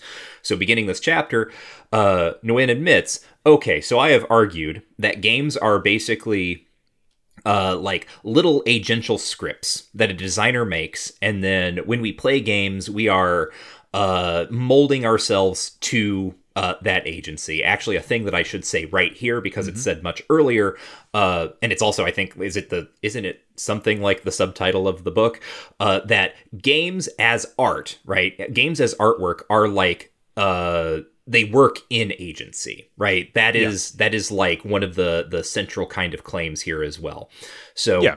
Uh, novels use words. Pictures use images. You know, paintings use images, not pictures. Yeah. pictures use pictures. Uh, right. You know, these other things and uh, games while you think they might be doing these other things, right? They might be deploying, mm, you know, uh, Ian Bogost for whatever reason gets used here. Procedural rhetoric gets used as like the mistaken term here, right? Yeah. Uh, games actually don't deploy arguments for Nguyen. Games deploy agency, and you might derive an argument from that, but that's actually not the medium that they're involved in. the The medium that they're involved in is the sculpting of agency and time. Yes. Yeah. Yeah. So yeah, yeah. For Nguyen is looking to develop a basically an aesthetic theory that can account for games, uh, but does not take games as being primarily narratives or even rule systems. Uh, and so here, this is when we run into autonomy. Uh, the issue then is that if games are about me fitting my agency into whatever little bubbles or layers that the game designer has made for me, uh, ba- actually what I think uh, I I did not write this in my notes, but like I think the thing he says is, "Isn't that kind of creepy?" uh, like I you mean, know, uh, no, Nguyen is funny. Yes. Like, okay, we haven't said that yet, but but uh, a, a good writer and and uh, there's some good zingers in here. I yeah think. right right so it's kind of like you know laying out the argument he's made thus far and then just being like is it not obvious that this could go weird right like um so uh what do we do with that? Uh uh and also there's actually a bit here where he has to like sort of bamf out uh, and say like you know shouldn't we basically like the t- taking kind of the reflexive move as like well if games are about rules and like you know forming our agency into uh, shapes that fit those rules should we not prefer totally freeform play? And this is where he talks about uh, Miguel Sicart and um uh like play as as kind of unbound by rules right? Yeah. um so uh he says that uh, uh Nguyen says not Sicart uh says that this is kind of mistaken right? To take like uh play unbound by rules again what Caillois would call paideia um, uh, to take that as kind of the premiere overlooks the fact that uh, rules are not necessarily bad. Like rules are in fact like good because they uh, allow us to do what you were just talking about, uh, Cameron, where uh, th- they allow us to do something that we have to do practically in our lives, which is like narrow down where am I and what am I allowed to do? Like what am I going to do that's not going to get me, you know, like tackled to the floor by security or something like that uh, if I'm whipping off my clothes in the DMV. Um, so, uh, Which we don't recommend. in fact, we recommend you go to uh, the DMV wearing one of the many fine T-shirts available at rangedtouch.com/store, That's right. uh, or maybe it's shop. I don't remember. I you know I also I never ever remember. remember. let me look. Rangedtouch.com slash shop. God damn it. Okay. Yep. Sorry. Um.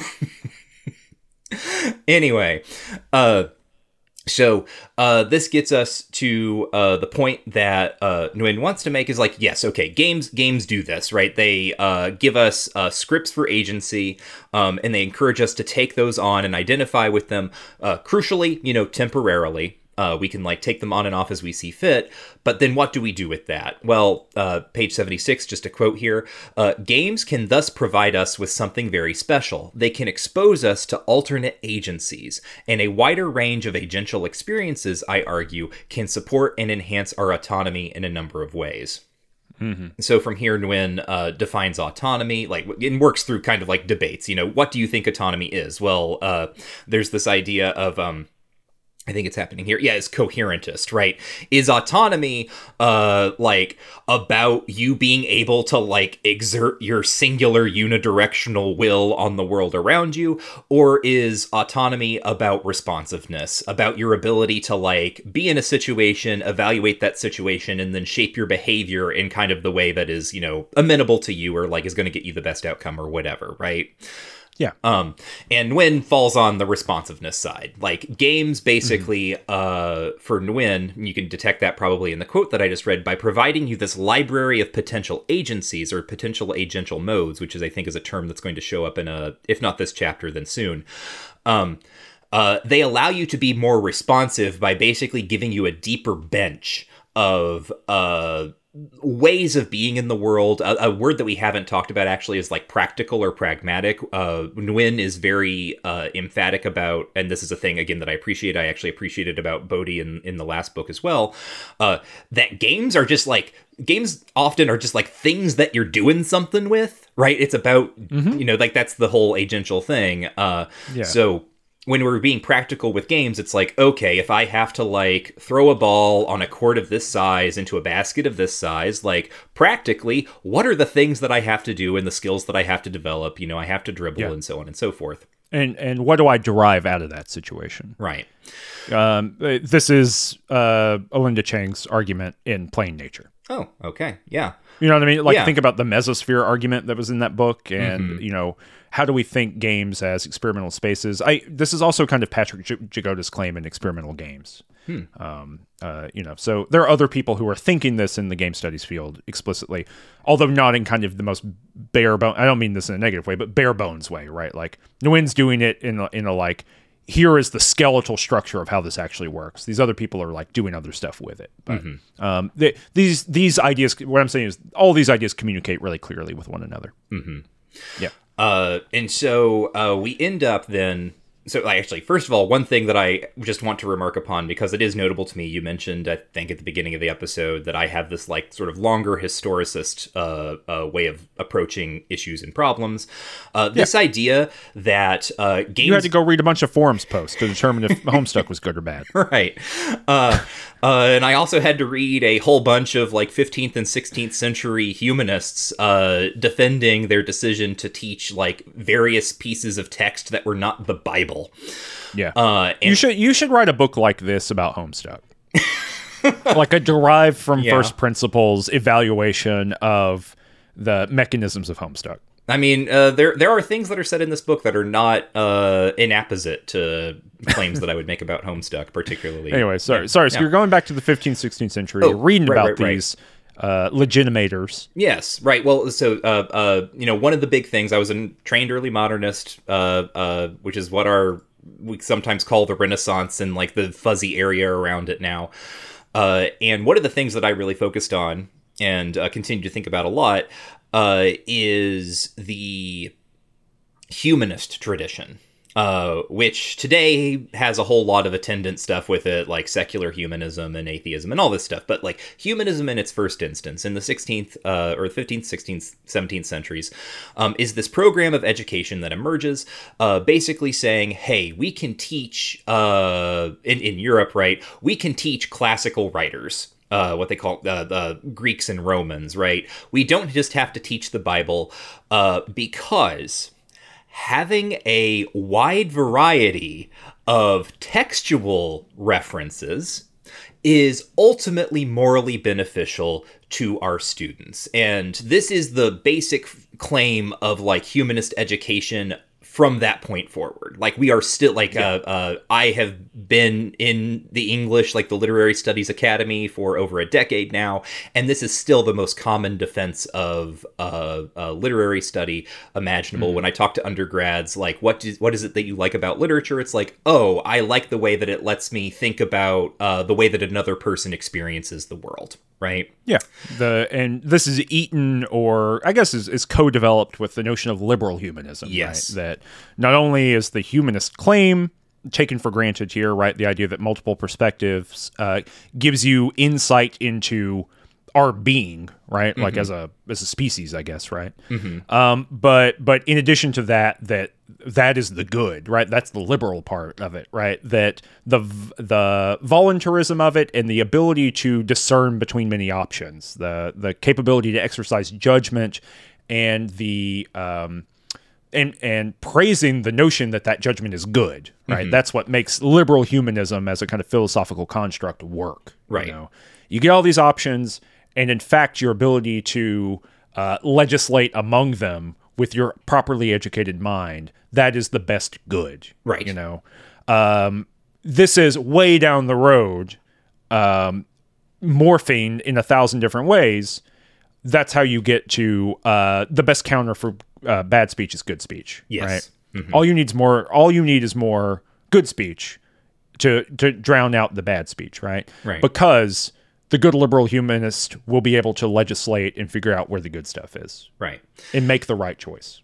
Now, uh, notably, like this is one of the things I really like about this book, and I like about uh, the way that Nguyen takes this argument, right? Because my entire dissertation, uh, in kind of a, a fundamental sense, was built on taking these early humanist claims about like how basically teaching a wide variety of literature. Um, in the proper context is going to be beneficial to the students and it's like going to, always going to help them you know legislate and make the appropriate choices and be uh, ethical agents and so on and so forth uh, that all of these arguments, particularly as the early humanists were making them, are founded on a like neurotic denial of the basic fact that if literature helps you choose to be a good person, it might also help you choose to be a bad person. Whatever we think good Uh-oh. and bad are, but like if we're installing choice as the premier thing here, you can choose to be bad.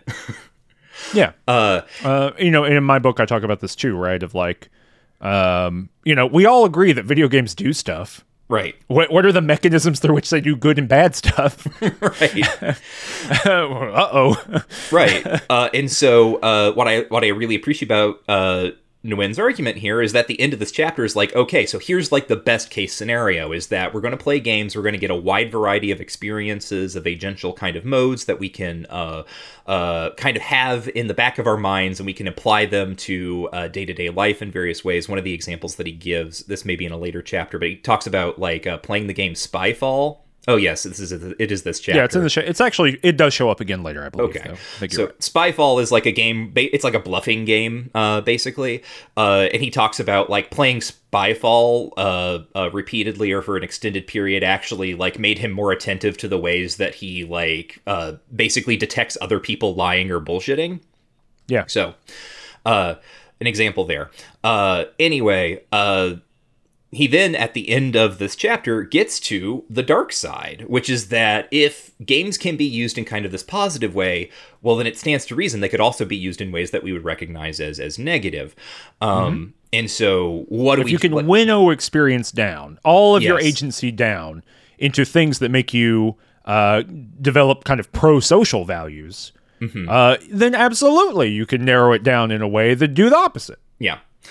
Uh, and so yeah, that's that's kind of where we end up as we're actually the next chapter is on aesthetics and then frames. Uh, but uh, Yeah. this is kind of like a we do kind of then. loop around. Uh, yeah, Yeah. What what Michael's hinting at here is that the book uh, sections like we we take a dip into aesthetics and then we kind of return to this issue Right. at the end of the book for a couple chapters. So. Right.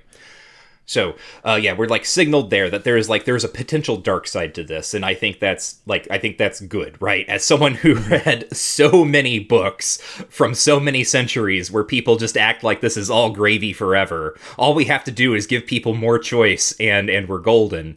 Uh, but not really attending to like how are those choices given to people, and what are the context and environments in which those choices are structured, et cetera, et cetera, et cetera.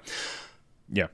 But then we move into this chapter on aesthetics. Um, Well, I'm going to talk about Dow Schüll, Oh, Natasha Dow actually, Schüll, for yeah. just a second, right? So, uh, you actually have the you actually pulled the quote here. So this is on 93. Uh, this is Nguyen. If I'm right, then lack of exposure to a sufficiently broad variety of games or constant exposure to a very limited range of games might interfere with the development of our agency and, aut- and autonomy. Uh, you know, this uh, echoes of the "what if phone but too much" claim. yeah. right? Like, uh, did you know you got to Goldilocks your way through life, and if you don't, then everything goes to shit, right? Like, this is perhaps not shocking, right? Like everything in moder. This is just everything in moderation rephrased for games, right? Um, but the but the thing that in uh, gets there through um, thinking through Natasha Dow Schüll's addiction by design. Um, but I, I think an important thing, and you actually made a note about this uh, as well, right? Is that Natasha Dow Schüll's claim in that book is not that uh oh you might have done too much gaming and so then for then therefore you have been uh, sucked into the mechanisms of, of the casino operation right? You know it's not it, it is not voluntarist. The very way that we engage with the world gets hijacked by casino operations.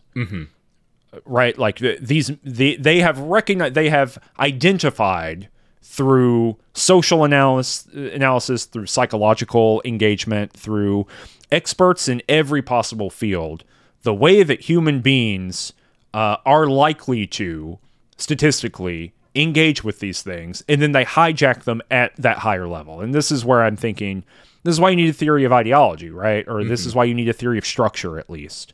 Um, agency, our full agency, is structured by other stuff. Mm-hmm. The gaming industry, gambling, does not engage you at the level of agency. Mm-hmm. At least for the people uh, who are preyed upon by the industry, right? Right. It engages with them at the structure of their life. And, you know, Dow Schüll walks us through all those examples of people who bend their entire being around going and sitting at the, you know, the gas station gambling machine, right? Mm-hmm. And that's not like, oh, poor those people, right? It is a, uh demonstration of, even though I think in the episode I was like, look, this is almost like pornographic and it's like depiction of the, these nightmarish uh, conditions. But that's not what it's in the book for, right? It's in the book in order to demonstrate that the way that these companies think agency, right? The way that they think of your ability to look at your options and legislate the best one for yourself, they can undermine that. Right? They can mm-hmm. undermine your ability to weigh your options in the world. At that level, it's not, you're not in full control of your agency. You don't have full agency, right? Or if you do, it is already a subset of structure provided for you that you can't even reflect on. Mm-hmm. I just don't think you can bootstrap your way out of a gambling addiction Yeah. fundamentally. And I think that I don't know if Nguyen thinks that or, or not. I, I from the book I can't tell, although maybe we get into it later. But I do think the theory as presented does does provide for that. That you just should simply do your agency differently. And I don't think I, I don't get the sense Nguyen thinks that, but I think that's the claim accidentally being made here. Yeah, there's something uh, happening in like it's it's in two paragraphs, right? That we get uh, the Mm-hmm. overview of Dow Schüll and her argument, and then that longer claim, or yeah, the longer quote from Nguyen that you read. It's one paragraph and then the other. Um, Mm-hmm. There's something fuzzy happening here with the notion of addiction that I think complicates uh, what Nguyen is talking about, and like isn't getting into that. Uh, Yeah. But it seems like he is taking addiction as like a special case uh, that uh, may or may not be unique to uh, gambling or something. Like, 'cause again, he's not getting into it, but there's something about addiction that kind of like undoes uh, some of Yeah. the presuppositions of the argument here. Um, and And for Schüll, it's not like addiction is not a special case of being, right? It, it is just uh, mechanisms that grab on to particular parts of the human, right? It, it is this it is by inhuman design. thing. Right, right, right. well, it's al- it's almost like you can design your way there. Yeah. someone should write a book about it. Um, but uh, but but yeah, and you know this. Um, I guess there's an implicit theory of ideology here because uh, the discussion of rules are is comes from someone tells you what to do right on 96 he says explicitly i wrote this down it is easier to find your way into novel ways into a novel way of being when someone tells you exactly what to do right and so there, there's something going on here we're right at the edge of like a meta theory of agency or a higher level other than individual full agency but i i don't think that it is fully I don't know. It, I I guess I have enough question marks about it that I don't think it's uh, completely addressed. But I keep thinking about that. Anyway, next chapter: uh, the aesthetics of agency. Yep. Uh,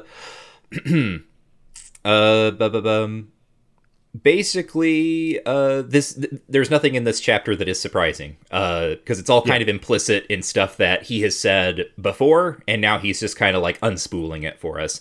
That the aesthetics of games are about the experience of playing them and like moving toward whatever goal, right? Whatever motivation is there. Uh, it is the aesthetic qualities of doing. So uh, there's this weird kind of like uh, meta thing that happens where for for Nguyen, uh, the aesthetic experience of a game is this uh, warping around where you become aesthetically aware or at least aesthetically appreciative in some way of the very act of doing something right um and i mean sure right? And this is actually the chapter where he addresses uh, one of the biggest critiques that i had about suits uh, actually talking through is this? Yeah this is on page 110 striving players uh, aren't doing it in order to have done something difficult. They are doing something difficult for the experience of harmony between their utmost capacities and the practical world. And he's talking about this specifically in the context of rock climbing. One of the big critiques that i made about suits is that uh, I think his definition fairly solid, but then the way that he like exposits that definition and thinks through like counter arguments to it and so on and so forth. At no point in that book does anyone ever play a game because they like the way that it feels. Mm-hmm. Right, like in, it, for someone who talks so much about sports, uh, there's never anything about just like, man, I really love running around the track, or I love the endorphin hit, or whatever. Um, and so Nguyen is actually very open to that. Like, like that, that in fact can be a goal, right? The experience of rock climbing and having like moved and exerted your body in certain ways. Uh, so like, you know, awesome, great. I'm glad to see like that sort of gap in suits filled.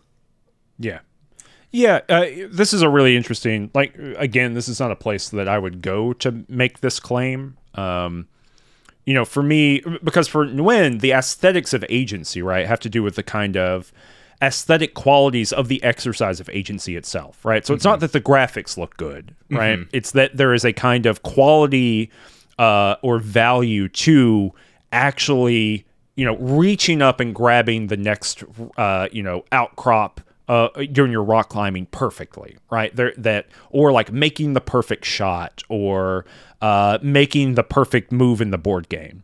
You know that you know landing on Park Place. Mm-hmm. That there is a uh, a beauty to it, you know, for for lack of a better word, right? Um, and he, I really like the the term um, that gets crystallized here, the harmony of solution. Mm-hmm so he writes, You experience not only the fit between the obstacle and the solution, but the fit between the obstacle and yourself is the originator of the solution. So if you ever played a puzzle game, figuring out the puzzle, right? That like, ooh, moment of elation of I did it, you know, that kind of thing. And he's trying to give some language for what that is and how it feels like.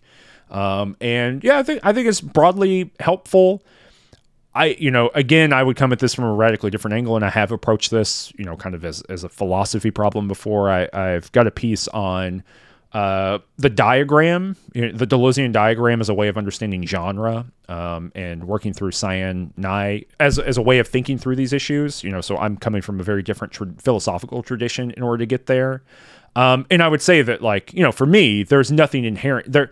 You experience no beauty of action like the aesthetics of agency don't exist without an exterior framework. Mm-hmm. Um, there are plenty of things that we do.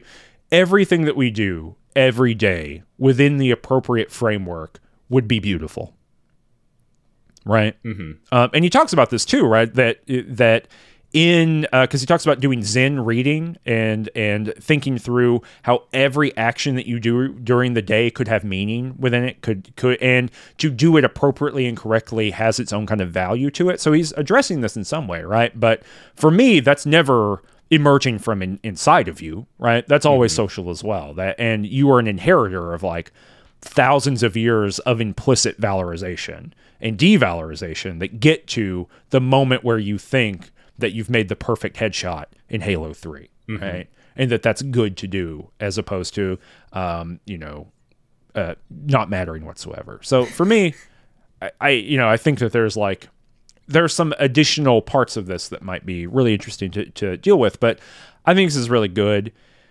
This is also the chapter, though, where I realized that within philosophy, like the word insane and the concept of schizophrenia and stupidity and all of these different, like, gradations of of um, uh, you know hierarchizing human thought or mm-hmm. like load bearing to the discipline of philosophy. Yeah, like this whole book, like the the uh, the excluded term is always insanity, schizophrenia. You already talked earlier about stupid games, right? Mm-hmm. Um, notably, stupid games look a lot like folk games. Yep. Um, and I'm not quite sure that you know how I don't know where the argument goes where you say that some of the most prominent socially engaged with games in the world are inherently stupid because they don't engage with you know the this kind of valorized form of play that we're doing.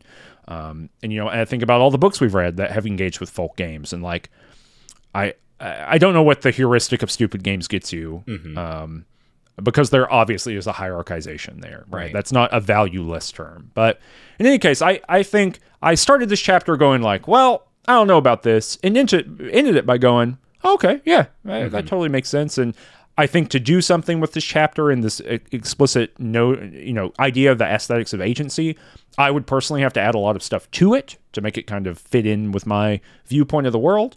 But uh, but I think it's worth thinking about. I think it's a, a useful. If for me, if you if you don't engage with a big chunk of this book, I think this would still be a helpful thing to to extract from it if you wanted to. Uh, the uh, there's a minor note uh, bit in here where he talks about QWOP and Octodad as being quote the gaming equivalent of horror movies. Which I think is very funny. Uh, Right. There, he does not mean like, uh, like obviously he does not mean that those are like horror games in terms of their genre. He's actually building off of I think the argument that Noel Carroll makes in his philosophy of horror book. Because Yes. Carroll is actually one of the series editors for uh, uh, this series. Um, anyway, the the argument there being that like, whereas uh, pinging off of what Cameron was saying about like harmony and all that.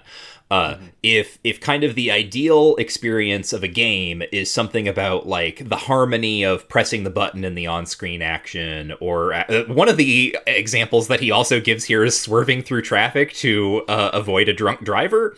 Yeah, what a, what a what a very explicit. But yeah, that's a harmony of action. It's not being uh you know pancaked by a dump truck Yeah, so okay, uh, to use the term of art. yeah, it feels like uh, f- feels like that's a uh, working from experience there, maybe.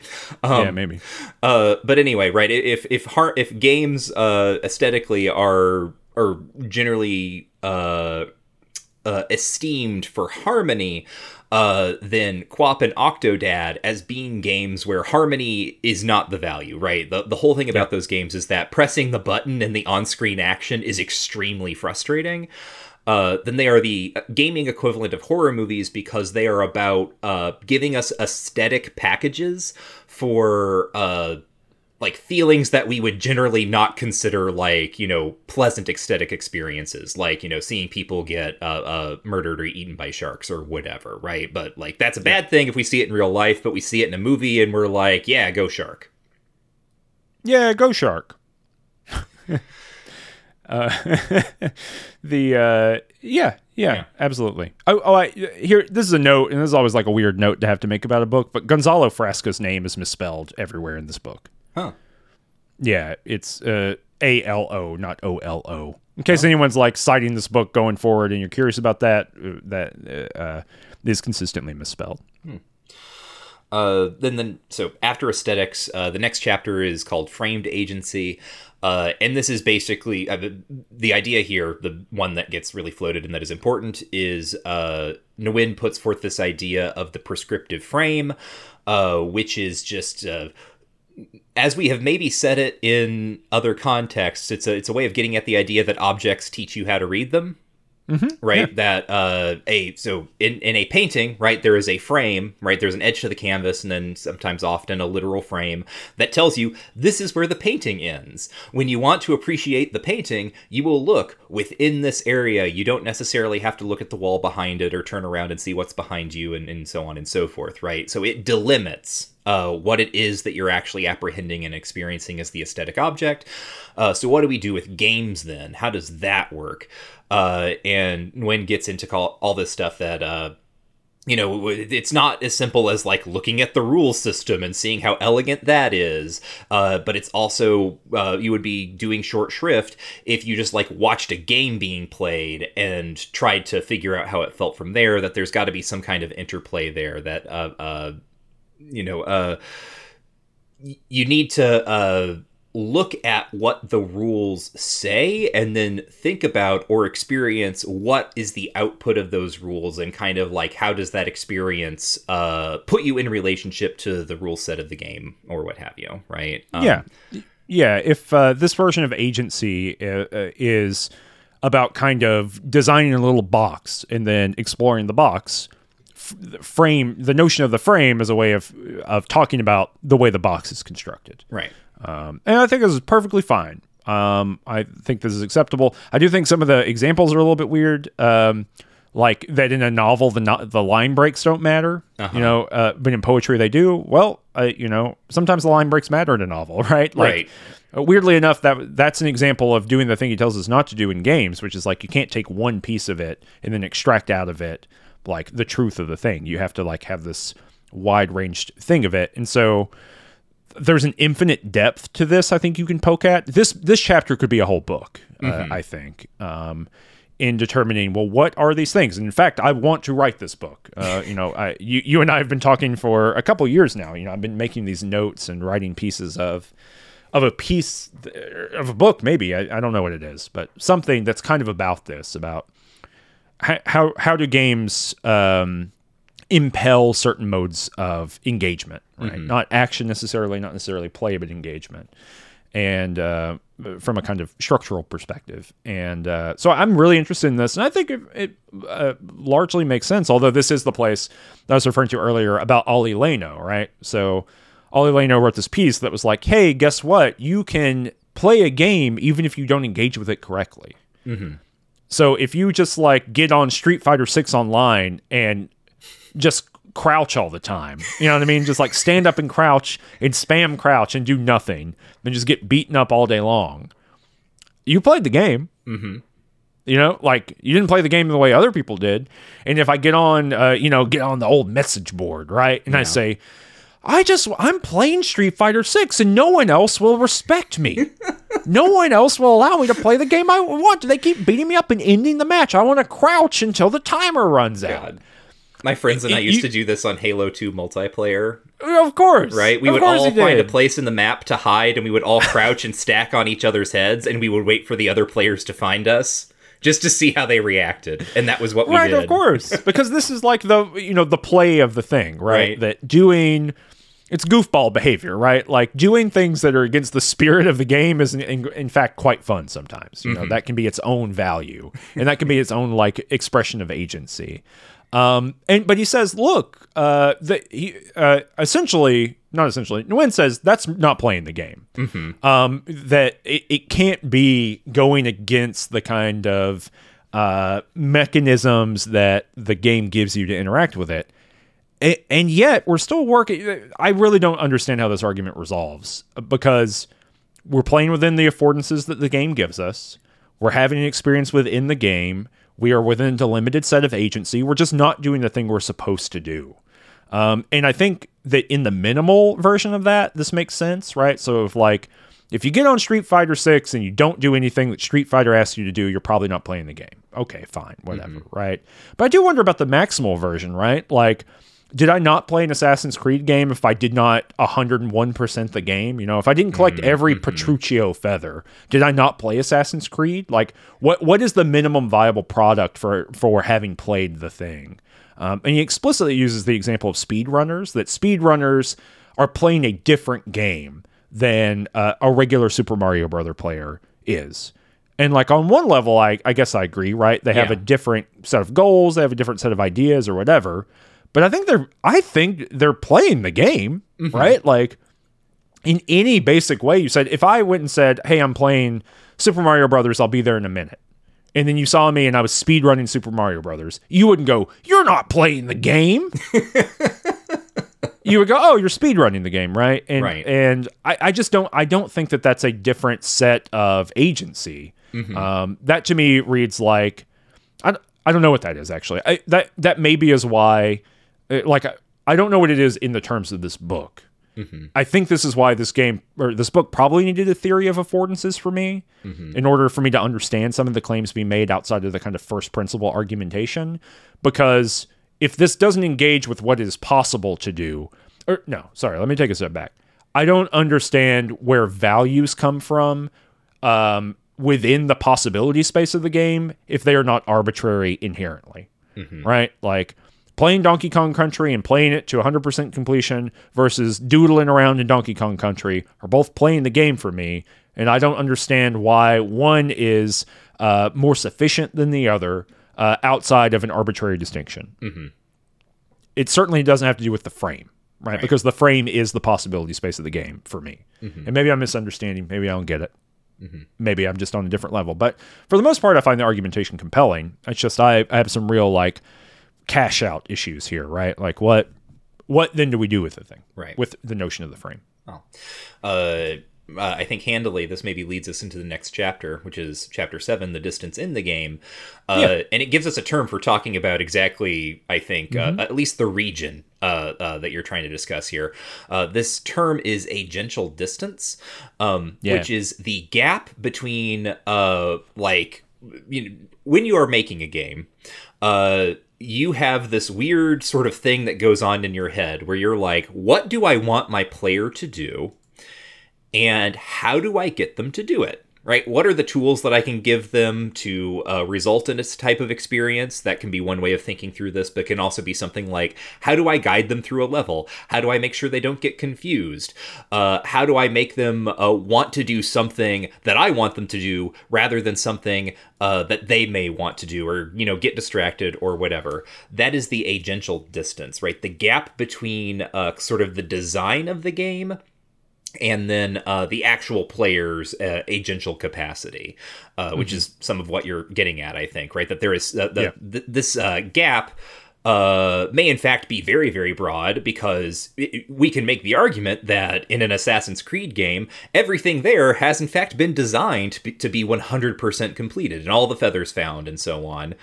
Uh, but crucially, uh, I don't think people working on those games are expecting everyone to 100% those games. Right? So, yeah, what do we do with these kinds of like weird uh, in between cases? The agential gap. Uh, and let's see. And there's actually the, the back half of this chapter talks about participatory art. Yeah, this is a place where I found the disciplinary focus really difficult.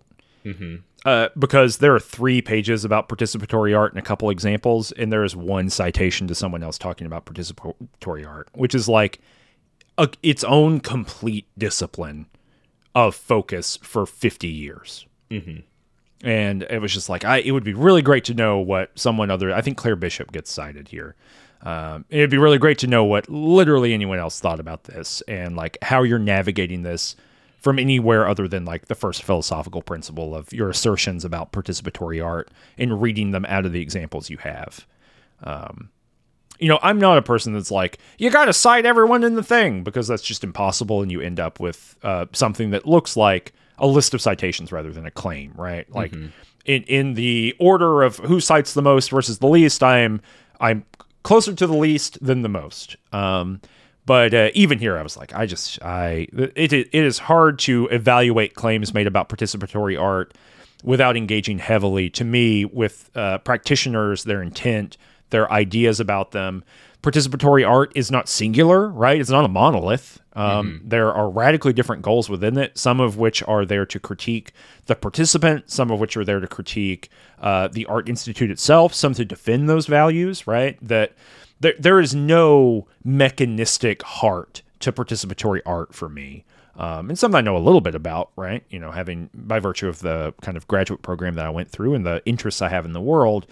And very, very few times in this book did I feel like I th- this book is not giving me enough information to make any kind of agreement or disagreement with what's happening here. Um, and that's happening in some of the places where game studies should clearly be in conversation, and it is not because of disciplinary concerns. But a place I really felt it clearly was in this participatory art thing. And again, as we've said a million times, it's the discipline, it's the way philosophy does the work. But the way that philosophy does the work here is is not enough for me personally as a reader. Yeah, and then it uh, sort of like doglegs out of participatory art into architecture and urban design as uh, Yeah. uh, the like this. Ultimately, games are inheritors of both of these traditions, but uh, Nguyen kind of like lands on urban design and the ways that uh, people have had to think through how do you design a city center or a walkable space or even a drivable space in order to encourage people to move through it in certain ways. Um, Yep. So, uh, then next chapter, games as social transformation. Yeah, All games right. do stuff to you. Yep. That that's Um, it. that that's it. There, there's a really interesting criticism of voluntarism that happens here of because he kind of takes aim at the magic circle right. um, and says some people say the magic circle exists some people say that it's kind of exploded other people after that have uh, de- defended the magic circle on explicitly voluntarist claims, meaning that like you know, Michael, you and I can decide that we are elves in a fantasy world, and that is a, a kind of imposition of a magic circle where we can uh, navigate those issues, right? You know, and I think those citations are all coming out of that particularly are coming out of like the Nordic LARP tradition and the theorization of it. By the way, keep an eye, keep an ear out for our new podcast, Elf Lore, where we pretend to be elves. We're, and we just tell you about like elf stuff. Yeah. People would listen. Yeah. People, so like 10 people just heard that and went, oh my God, I hope they make elf lore. um, but, uh, anyway, but, and then, so then he says, he gives us like some thought experiments for like how all these ideas about the magic circle might be insufficient and kind of ends up just defending the notion of the magic circle as a conceptual space for running uh agential experiments right um it, it's nothing really shocking there about the whole thing. The example of like the bully at work who you can lure into playing basketball with you. Uh huh. I I I mean I can't reconstruct you for you in this very moment without reading it again what the claim is made. Like what the claim is being made there, but I did not find that compelling. No. I mean, I understand, right, the basic argument, which is that uh, uh, there's a possibility that, let's say, there's like friction between two people. Uh, you can toss them into a game, and the structure of the game can offload some of that friction in ways that may be useful. Uh, but also, Right. I don't know, may, may not be useful, right? Because I can think of a situation in which the the bully at work is actually playing basketball very hostilely in a way that makes it not fun and just makes it a, an extension of the bullying. Well, but but yeah, but he's actually like pushing one argument beyond that because Right. he he gives you that and he says this is proof why voluntarism, the idea Yeah. to kind of use individual choice to enter into the thing, this is why it doesn't really matter. Yeah. Because you are are magic circling the basketball game with the bully, and the bully doesn't has not voluntarily decided to do that, and they think they're bullying you, but in reality, you are Yeah. you are cordoning them within the within the magic circle of the game and so therefore lessening the thing but but you're exactly right it sucks to get bullied in basketball. It sucks to get bullied at work and in basketball equally Right. and being like i'm beating you in basketball game. That wouldn't make me feel better personally. Well, and maybe like- it does. Maybe uh, maybe it does for other people but it doesn't for me. I think of that meme of like the guy standing in the corner at the party, but everyone else at the party is like bullying him at basketball, and he's thinking to them to himself, "They don't know that I've put them in the magic circle." They, they don't know that I've put them in the magic circle. Yeah, but you know, so it's another place where like the thought experimentation mechanism uh, falls apart for me. But I like the idea of it here. I I am a uh, magic circle hater. I think it's fake and false and has uh, no heuristic value for me whatsoever. But that doesn't mean you can't make uh, artful claims about it and good claims about it. And this is a place where game studies actually shows up in the book, so that's pretty fun. Um, but yeah, I you know I'm I'm less sold on this than Nguyen might might want me to be. Uh, so what do you make of this part uh, at the end of this chapter where he makes up an art foundry review but presents it as a real review of like a french like participatory artist's game and then like a paragraph later is like by the way i made up that guy and that review and i just described the game of bridge Uh, what do I make of it? yeah like why did this happen It's a thought experiment because it's a thought experiment in the like rhetorical framing of the thing, even though Yeah. he would not use the word rhetoric, I don't think, right? But like, did did you know that the mode of description and the kind of um, verifying agent of the thing actually matters as well? I i, And to that, I say, yeah, I did yeah, I know was that. aware I did know that. I think that I think that discourse and like hegemony matter, and I think uh, for me they are the first principle Yeah. more than like any human action on the planet. But uh, but it's a fun thing to do, Yeah. I guess. i mean it was like this is like a thing i would do but Yeah. i hey, you really ever made up a guy? guard You ever made up a guy? You ever made up a French guy? i should i should make up more frenchmen Yeah. Uh, uh, but yeah, so uh, uh, one of the kind of the concluding ideas here is that just as games might give us multiple agencies, they might also supply us with like multiple socialities, right? Uh, uh, uh, intersubjective positions where like different types of agency matter. And then this brings us into. Oh wait, wait, is that right? Did I do that? Yes, yes, we did. Okay. Uh, so then that brings us into the next chapter, uh, chapter nine, gamification and value uh, oh, you know what? Sorry, I, yeah. I hate to do this. It, it was, you know, we were talking about, oh, like liberal humanism, how it functions, all that kind of stuff, and how that's kind of the backbone of some of these claims, right? uh the uh, the face I made when John Stuart Mill showed up in this book Uh huh. on it's on page 187 it's like John Stuart Mill back to back with Nussbaum I was like fine it's like uh, you know the when um, you ever read Hush Uh, the Batman comic book no, I didn't. Well they eventually reveal the identity of Hush Which I think And I you- know, but I can't conjure. it doesn't really matter Yeah. but you know he's just he's kind of a mystery the whole time you know who is Hush he's this Batman Right. That villain. was What's the yeah, that was the deal. Yeah. Right. Who is it? He could be any of these other people, right? But Mm-hmm. who is he? Who is he? Who is he? And the, but it's pretty clear if you're reading the book. I don't think it's actually a mystery. And uh, you get to the end, and Hush pulls off his mask. And you go, "Oh my god, that guy's Hush." That's how I feel about John Stuart Mill showing up here. It's like the, the one of the cores of the book. It's like it was John Stuart Mill the whole time. You know, you rip off the Scooby Doo mask. Yeah. John Stuart Mill and Martha Nussbaum are standing there, and it's like, ah, it was them the whole time. um, but anyway, it was just very funny to me. Um, that that yet more kind of um, a philosophical background of the of the, what's happening in the book. I'm doing I'm doing the thing we say that we like to do with our other stuff. I'm doing it to the very book we're reading, right? Like what what are- what are the mechanisms, the disavowed things, the hidden things that are structurally necessary, like to make the the bus go, right? Mm-hmm. You know, what's the what's the engine under the hood? And you know, uh, liberal humanism is like cranking all around down there. Yep. But I'm sorry to take us back. We're talking about gamification and value capture, the ninth chapter of the book. Yeah. So this is uh, where he starts getting into more specifically the the dark side of uh, the the argument about the ethical like attendances of games or whatever. Uh, you know, if games can uh, do things to us, and if those things that they do to us can be good, right? If, if games can socially transform us in ways that are helpful or salutary or whatever, uh, then it stands to reason that they might actually be used to change us or our habits or our behaviors in bad ways. Uh, and for uh, Nguyen, this is mainly about the ways that. Uh, uh, touching on something I described earlier, the ways that games can prevent very clean and simple pictures of like what is a goal, how do you achieve it, uh, what do you prioritize, what should your overriding value right B. Uh, and this, so the, the the kind of like mechanism that Nguyen sets up here is that there is a potential for games because they present such a seductively simplistic way of looking at the world because it's so comfortable, right?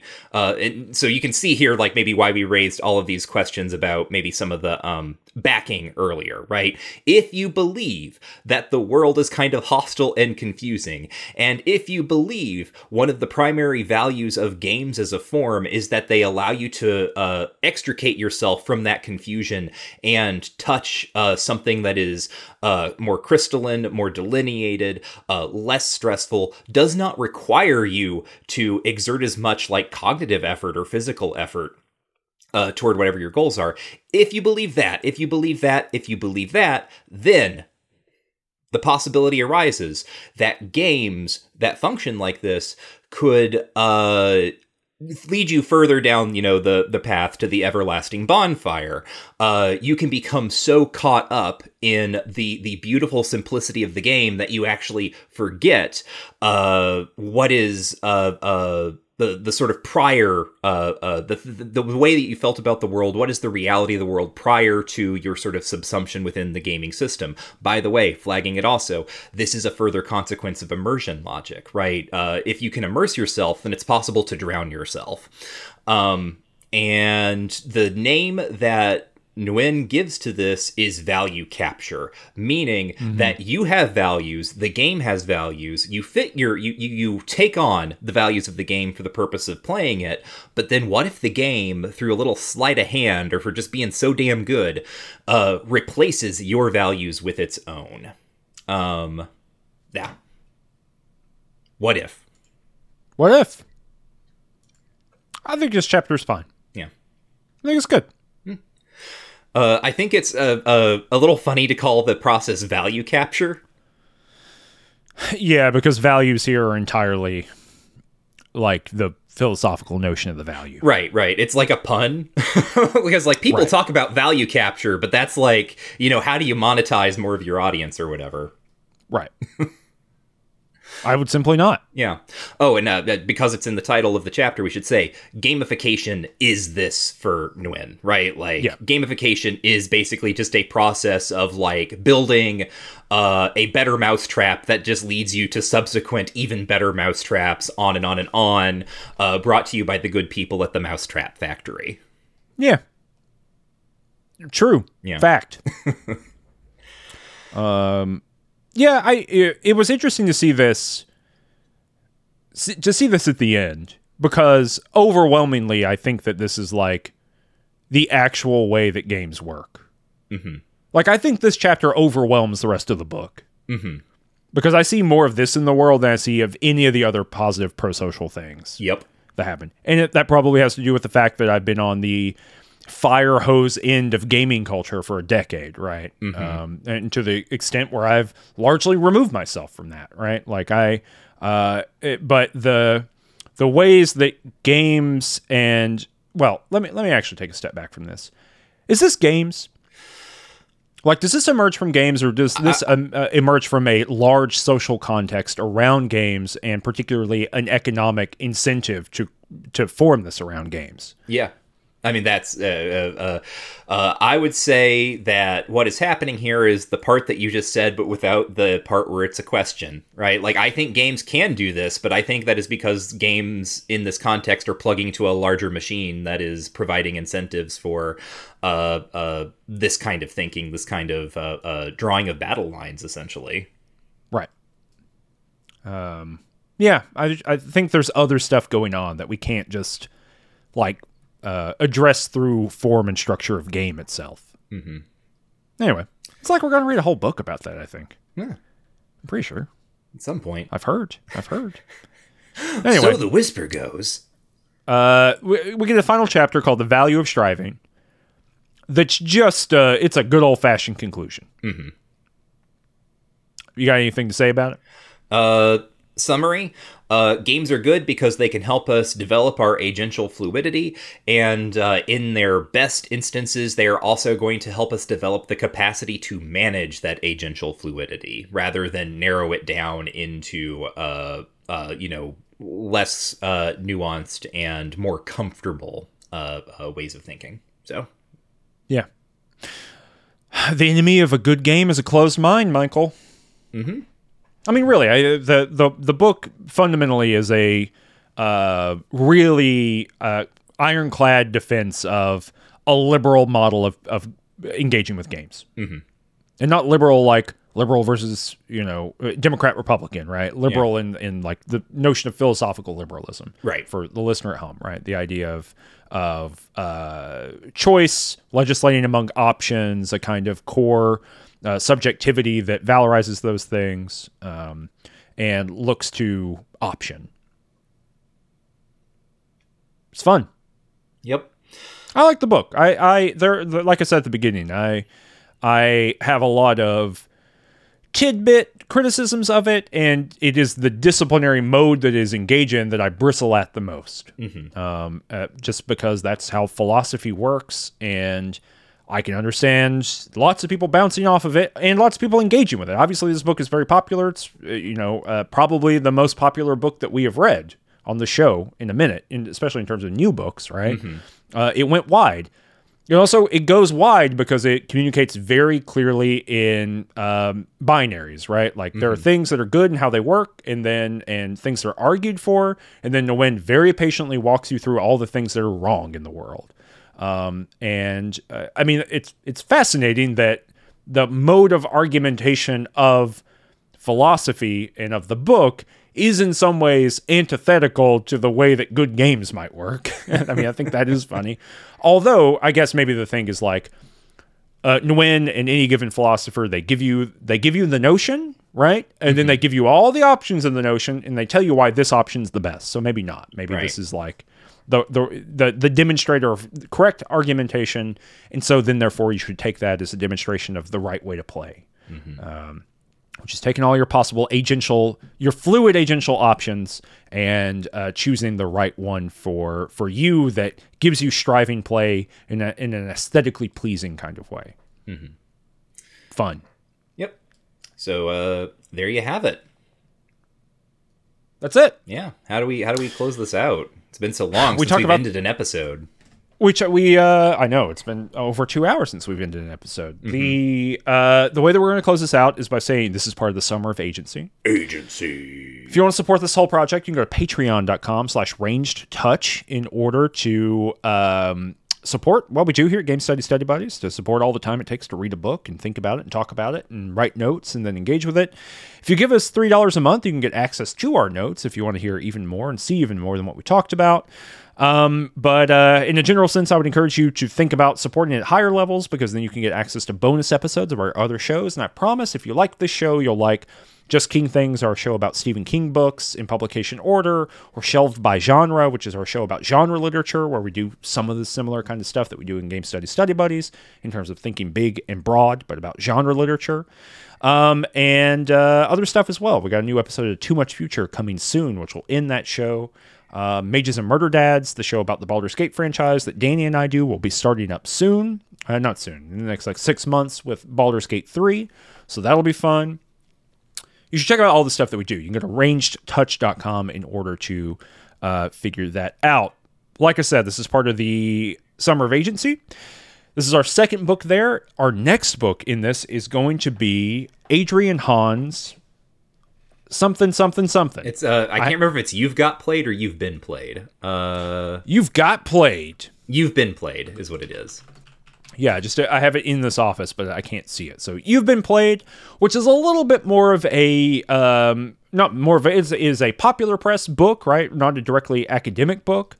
Uh, a popular press book that is uh, working through basically the last chapter, chapter nine of this book, right? So, what are all the ways that uh, games and the way of thinking games and ways of thinking through our agential capacity to engage with games, how has that been hijacked by an industry that monetizes and profits profits off of it? So, if you want to hear the most like negative version of what we just talked about for two hours, and ho- hopefully providing some really helpful pressure on some of the claims made here. I mean, that's the purpose of doing the Summer of Agency, right? Is that uh, we talked about the Bettina Bódi book, which makes a very clear came, uh, you know, a very clear case. I think that you can't look at agency as a purely individual to the system kind of logic, right? That that book walked us through all the ways that agency is socially mediated and socially determined. I think it would be very hard, not very hard, in choosing between the way that Bódi thinks agency and the way that Nguyen uh, thinks agency, I'm going to go with Bódi every time. That's my proclivity. That's my I, way of thinking through the way that these systems work. I think the systemic approach rather than the- individual approach is always going to be more helpful for me to understand the world, and more importantly for me, helping students understand the world. Um, I think that the the the social is a higher determinant than individual action and choice. At the, at the, in the last instance, every day. Adrian Hon, I think, is going to help us uh, uh, make these things run into one another. Um, and I think it's going to be really helpful. And if you're thinking about, oh, should I read the book? Yeah, probably. I think it'd be cool to read. I think a lot of people are really enjoying it. And I think it's been really popular in the same way that, that the Nguyen book has been really popular too. So uh, I think that'll be good.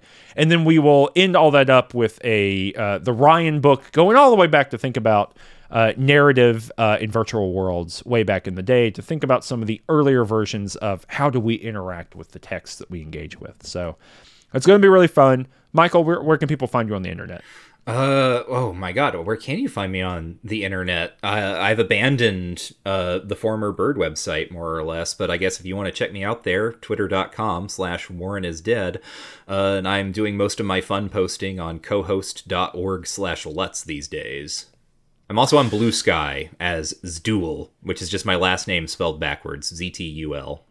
Yeah, you can just search my actual full uh, name on any given website at this point and find me. So uh, I was never uh, going to beat the Michael Lutz, who's a famed uh, urology doctor, so I don't know. I think you're giving yourself short shrift. I think you could have done it. if I had only dedicated my mind to it. I think you could have beaten the P Doctor if you tried. All right. Uh, we'll be back uh, next month with uh, the an episode on Adrian Hon's book. Thanks so much for listening, and uh, we'll catch you on the next one. Michael, what's the catchphrase? Remember, everyone, the social is predicated on its exclusions.